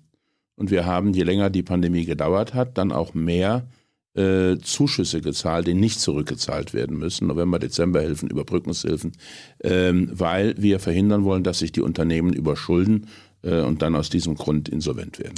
Uns hat äh, ein Mensch angeschrieben, hat gesagt, ich war Angestellter bei TuiFly, die Unterstützung bekommen haben. Ähm, mit diesem Geld wurde ein Sozialplan finanziert. Das hat dazu geführt, dass ich meinen Arbeitsplatz verloren habe und Arbeiten, die wir vorher bei TuiFly in Deutschland gemacht haben, werden, wurden jetzt ins Ausland verlagert, äh, werden dort billiger erledigt. Das heißt, die deutsche Hilfe, die eigentlich Arbeitsplätze hier sichern sollte, dient zum Abbau von Arbeitsplätzen. Was ist da los? Ähm, das ist ganz einfach zu erklären. Ähm, wir ähm, helfen den Unternehmen und zwar in dem Umfang, der notwendig ist, äh, keinen Schritt weiter. Ähm, äh, das, was wir tun, sind äh, Kredite in dem Fall bei diesen großen Unternehmen äh, und keine verlorenen Zuschüsse. Äh, und der dritte Punkt ist, wir mischen uns nicht ein in betriebliche, betriebswirtschaftliche Entscheidungen, mit der Ausnahme, dass wir darauf bestehen, dass Vorstandsgehälter gekürzt werden, das ja. Und wir bestehen darauf, dass keine Dividenden ausgeschüttet ja, werden. Ja, aber wenn Kredite wir, aus von wir regeln, Ja, wir regeln aber nicht, wir regeln aber mhm. nicht, äh, ob äh, Arbeitsplätze neu geschaffen werden müssen, ob sie erhalten bleiben oder ob sie auch reduziert werden können, weil das Unternehmen ja selbst die Verantwortung dafür hat, ob es am Weltmarkt weiterhin äh, erfolgreich ist. Und in dem Fall ist das sehr tragisch für den Betroffenen. Es sind mehrere, aber, sagt er. Ja, ja, natürlich sind es mehrere. Aber Sozialpläne sind ja meistens Maßnahmen, die gemeinsam mit den örtlichen Betriebsräten ausgehandelt werden äh, und wo es halt eben einen Teil von Arbeitsplätzen gibt, der erhalten bleibt und einen anderen Teil von Arbeitsplätzen, der nicht erhalten werden kann und dann sehr häufig sozialverträglich abgebaut wird, indem man mit Abfindungen arbeitet, indem man äh, ältere Arbeitnehmerinnen und Arbeitnehmer ermuntert, das zu tun. Der Staat kann sich da gar nicht einmischen, äh, weil er gar nicht die Kenntnisse und die Expertise hat, um zu entscheiden, was richtig oder falsch ist. Es wurde von mehreren ähm, Menschen gefragt, die offenbar Studierende sind, äh, warum gibt es keine Hilfen für zum Beispiel Werkstudierende, die Arbeitsplatz verlieren und damit Einnahmeverluste haben, weil sie durch äh, Corona dort nicht mehr arbeiten dürfen? Ähm, ich vermute, das sind äh, Werkstudenten, äh, die einen 450-Euro-Vertrag äh, haben oder ähnliches. Äh, diese 450-Euro-Verträge ähm, fallen nicht unter diese Regelung. Äh, war von Anfang an äh, äh, auch vom Koalitionspartner nicht gewollt, äh, weil wir gesagt haben, du sollst den Beruf äh, oder du sollst äh, dort Hilfe bekommen, Kurzarbeitergeld, wo dein Lebensunterhalt verdient wird. Die Studenten haben Zugang zu BAföG. Und ähm, ich bin jetzt ähm, nicht der zuständige Minister, aber ich mhm. glaube, wir haben auch im Rahmen von BAföG einiges getan, um den Studenten in dieser schwierigen Situation zu helfen. Es wird mehrfach Bezug genommen auf deinen Satz, kein Arbeitsplatz muss wegen Corona verloren ja. gehen. Es sind aber Arbeitsplätze durch Corona verloren gegangen, wegen Corona und werden noch weiter. Warst du dazu optimistisch? Nein, ich habe gesagt, es muss keiner verloren gehen, weil ähm, wir ja das Kurzarbeitergeld zu 100 Prozent übernommen haben, einschließlich der äh, Sozialversicherungsabgaben für die betreffenden Unternehmer. Das heißt, es war seit äh, dem Frühjahr des letzten Jahres möglich, einen Unternehmer in Kurzarbeit zu schicken, ohne dass dadurch die Finanzen des Unternehmens belastet wurden. Wir haben aber natürlich äh, äh, von Anfang an äh, nicht gesagt, es, es darf niemand entlassen werden, denn es gibt ja Unternehmen, die geben auf, äh, weil der Unternehmer sagt, ich bin jetzt schon über 60, 65, 67, 70 Jahre alt und ein ganzes Jahr Lockdown oder äh, monatelang Lockdown, das tue ich mir nicht mehr an. Das können wir nicht verhindern. Wir können noch nicht verhindern, dass ein Unternehmer sagt, äh, wir werden wahrscheinlich unseren alten Umsatz frühestens in drei oder vier Jahren erreichen. Also äh, wollen wir ehrlich zu den Leuten sein und äh, äh restrukturieren äh, unser äh, Personal.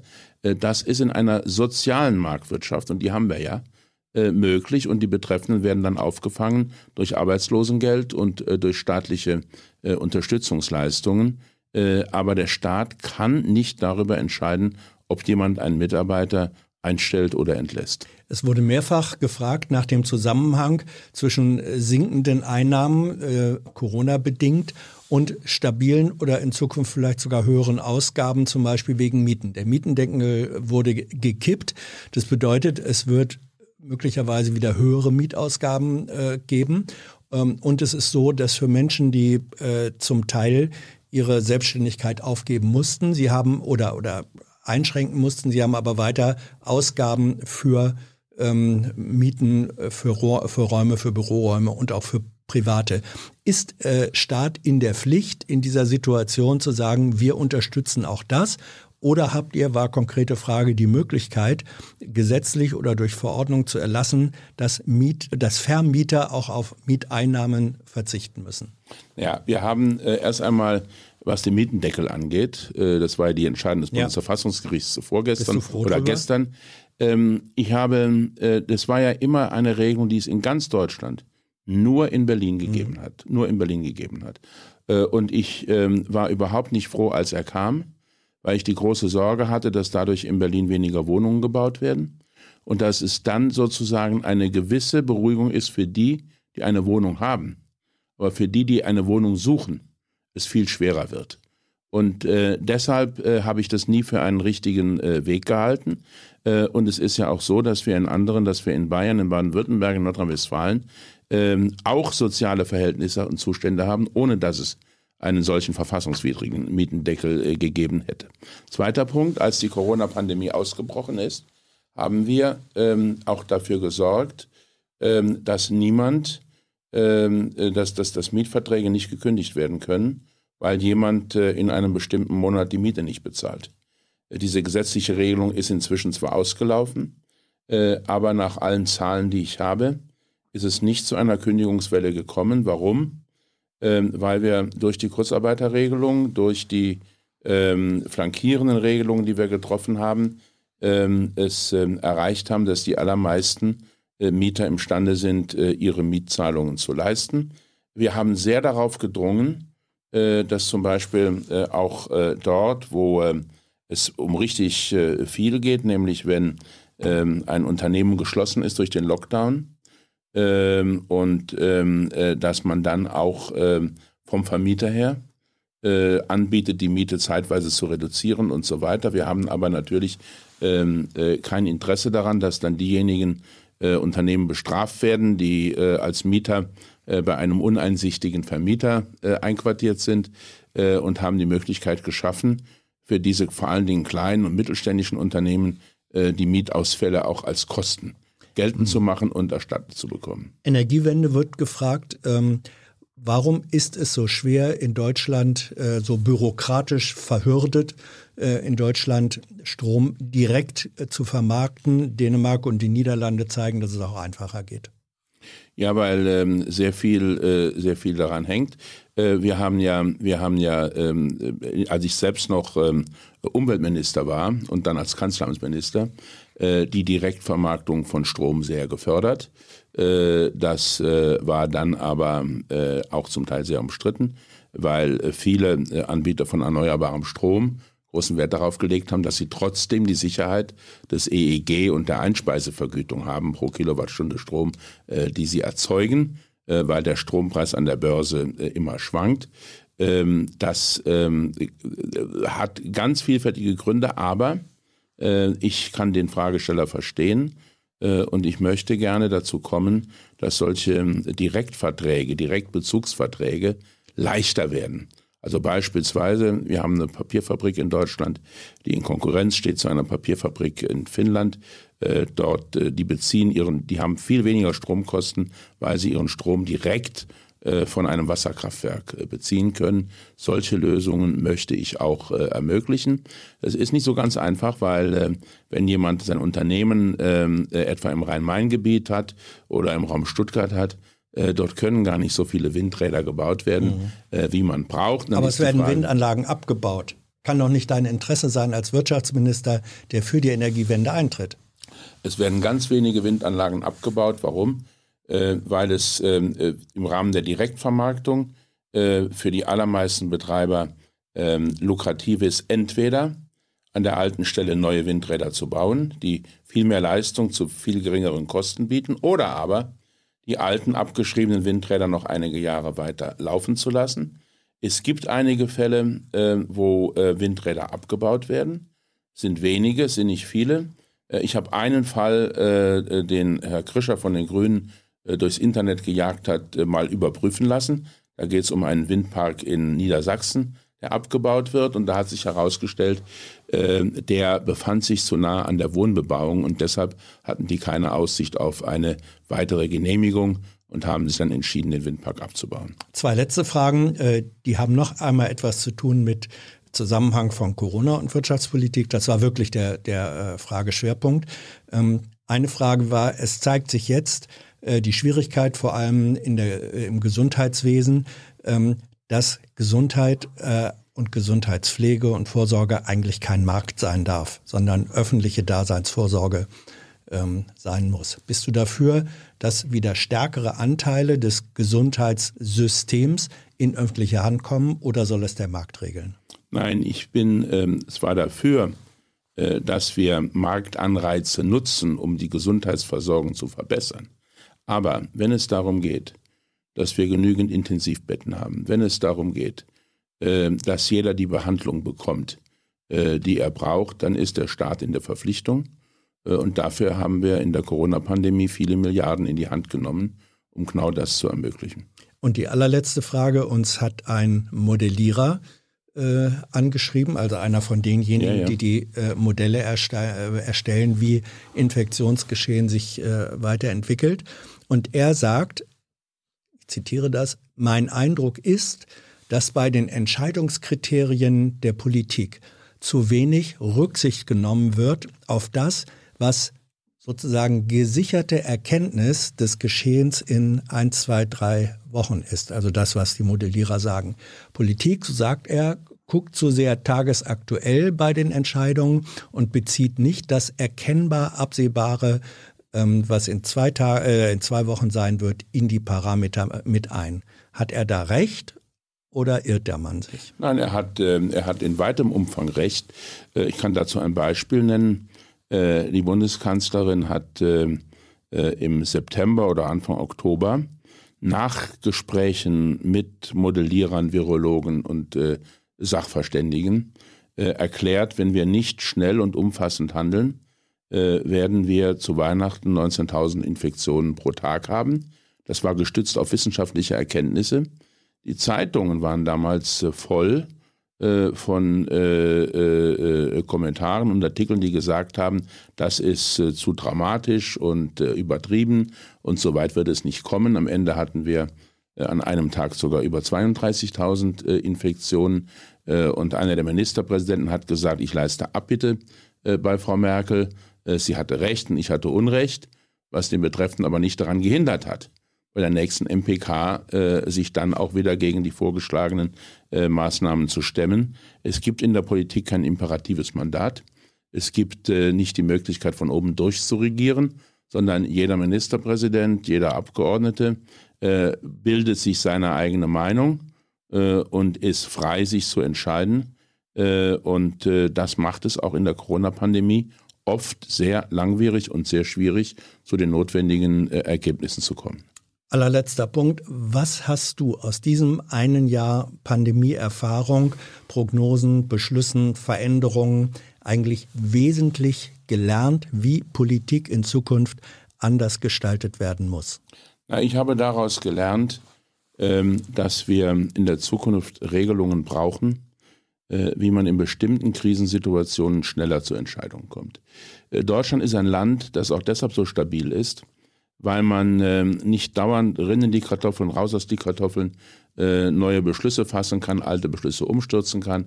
Das ganze System Bund und Länder, Föderalismus äh, ist auf äh, Kontrolle und Gegenkontrolle angelegt. Es ist zeitraubend, aber im Normalfall eigentlich auch äh, qualitativ sehr gut. Es gibt Situationen, äh, wie zum Beispiel die Corona-Pandemie äh, oder aber auch die Flüchtlingssituation im Jahre 2015, wo man innerhalb ganz kurzer Zeit sehr weitreichende äh, Entscheidungen äh, treffen muss. Äh, dafür waren und sind wir, glaube ich, nicht ausreichend gerüstet. Äh, und deshalb brauchen wir nach der Bundestagswahl dringend eine ähm, Art Föderalismusreform 3 oder Staatsreform, wie es einige verlangen, äh, die nicht für den Normalfall, aber für den Krisenfall schnellere Entscheidungen ermöglichen. Peter Altmaier, danke dir für deine Zeit, für die Antworten. Danke für euer Interesse, eure Fragen und eure Unterstützung. Im Abspann seht ihr, wer das im vergangenen Monat mit gewissen Beiträgen getan hat. Ihr könnt euch gerne dieser Liste anschließen. Bis bald. Tschüss, Peter, danke. Auf Wiedersehen.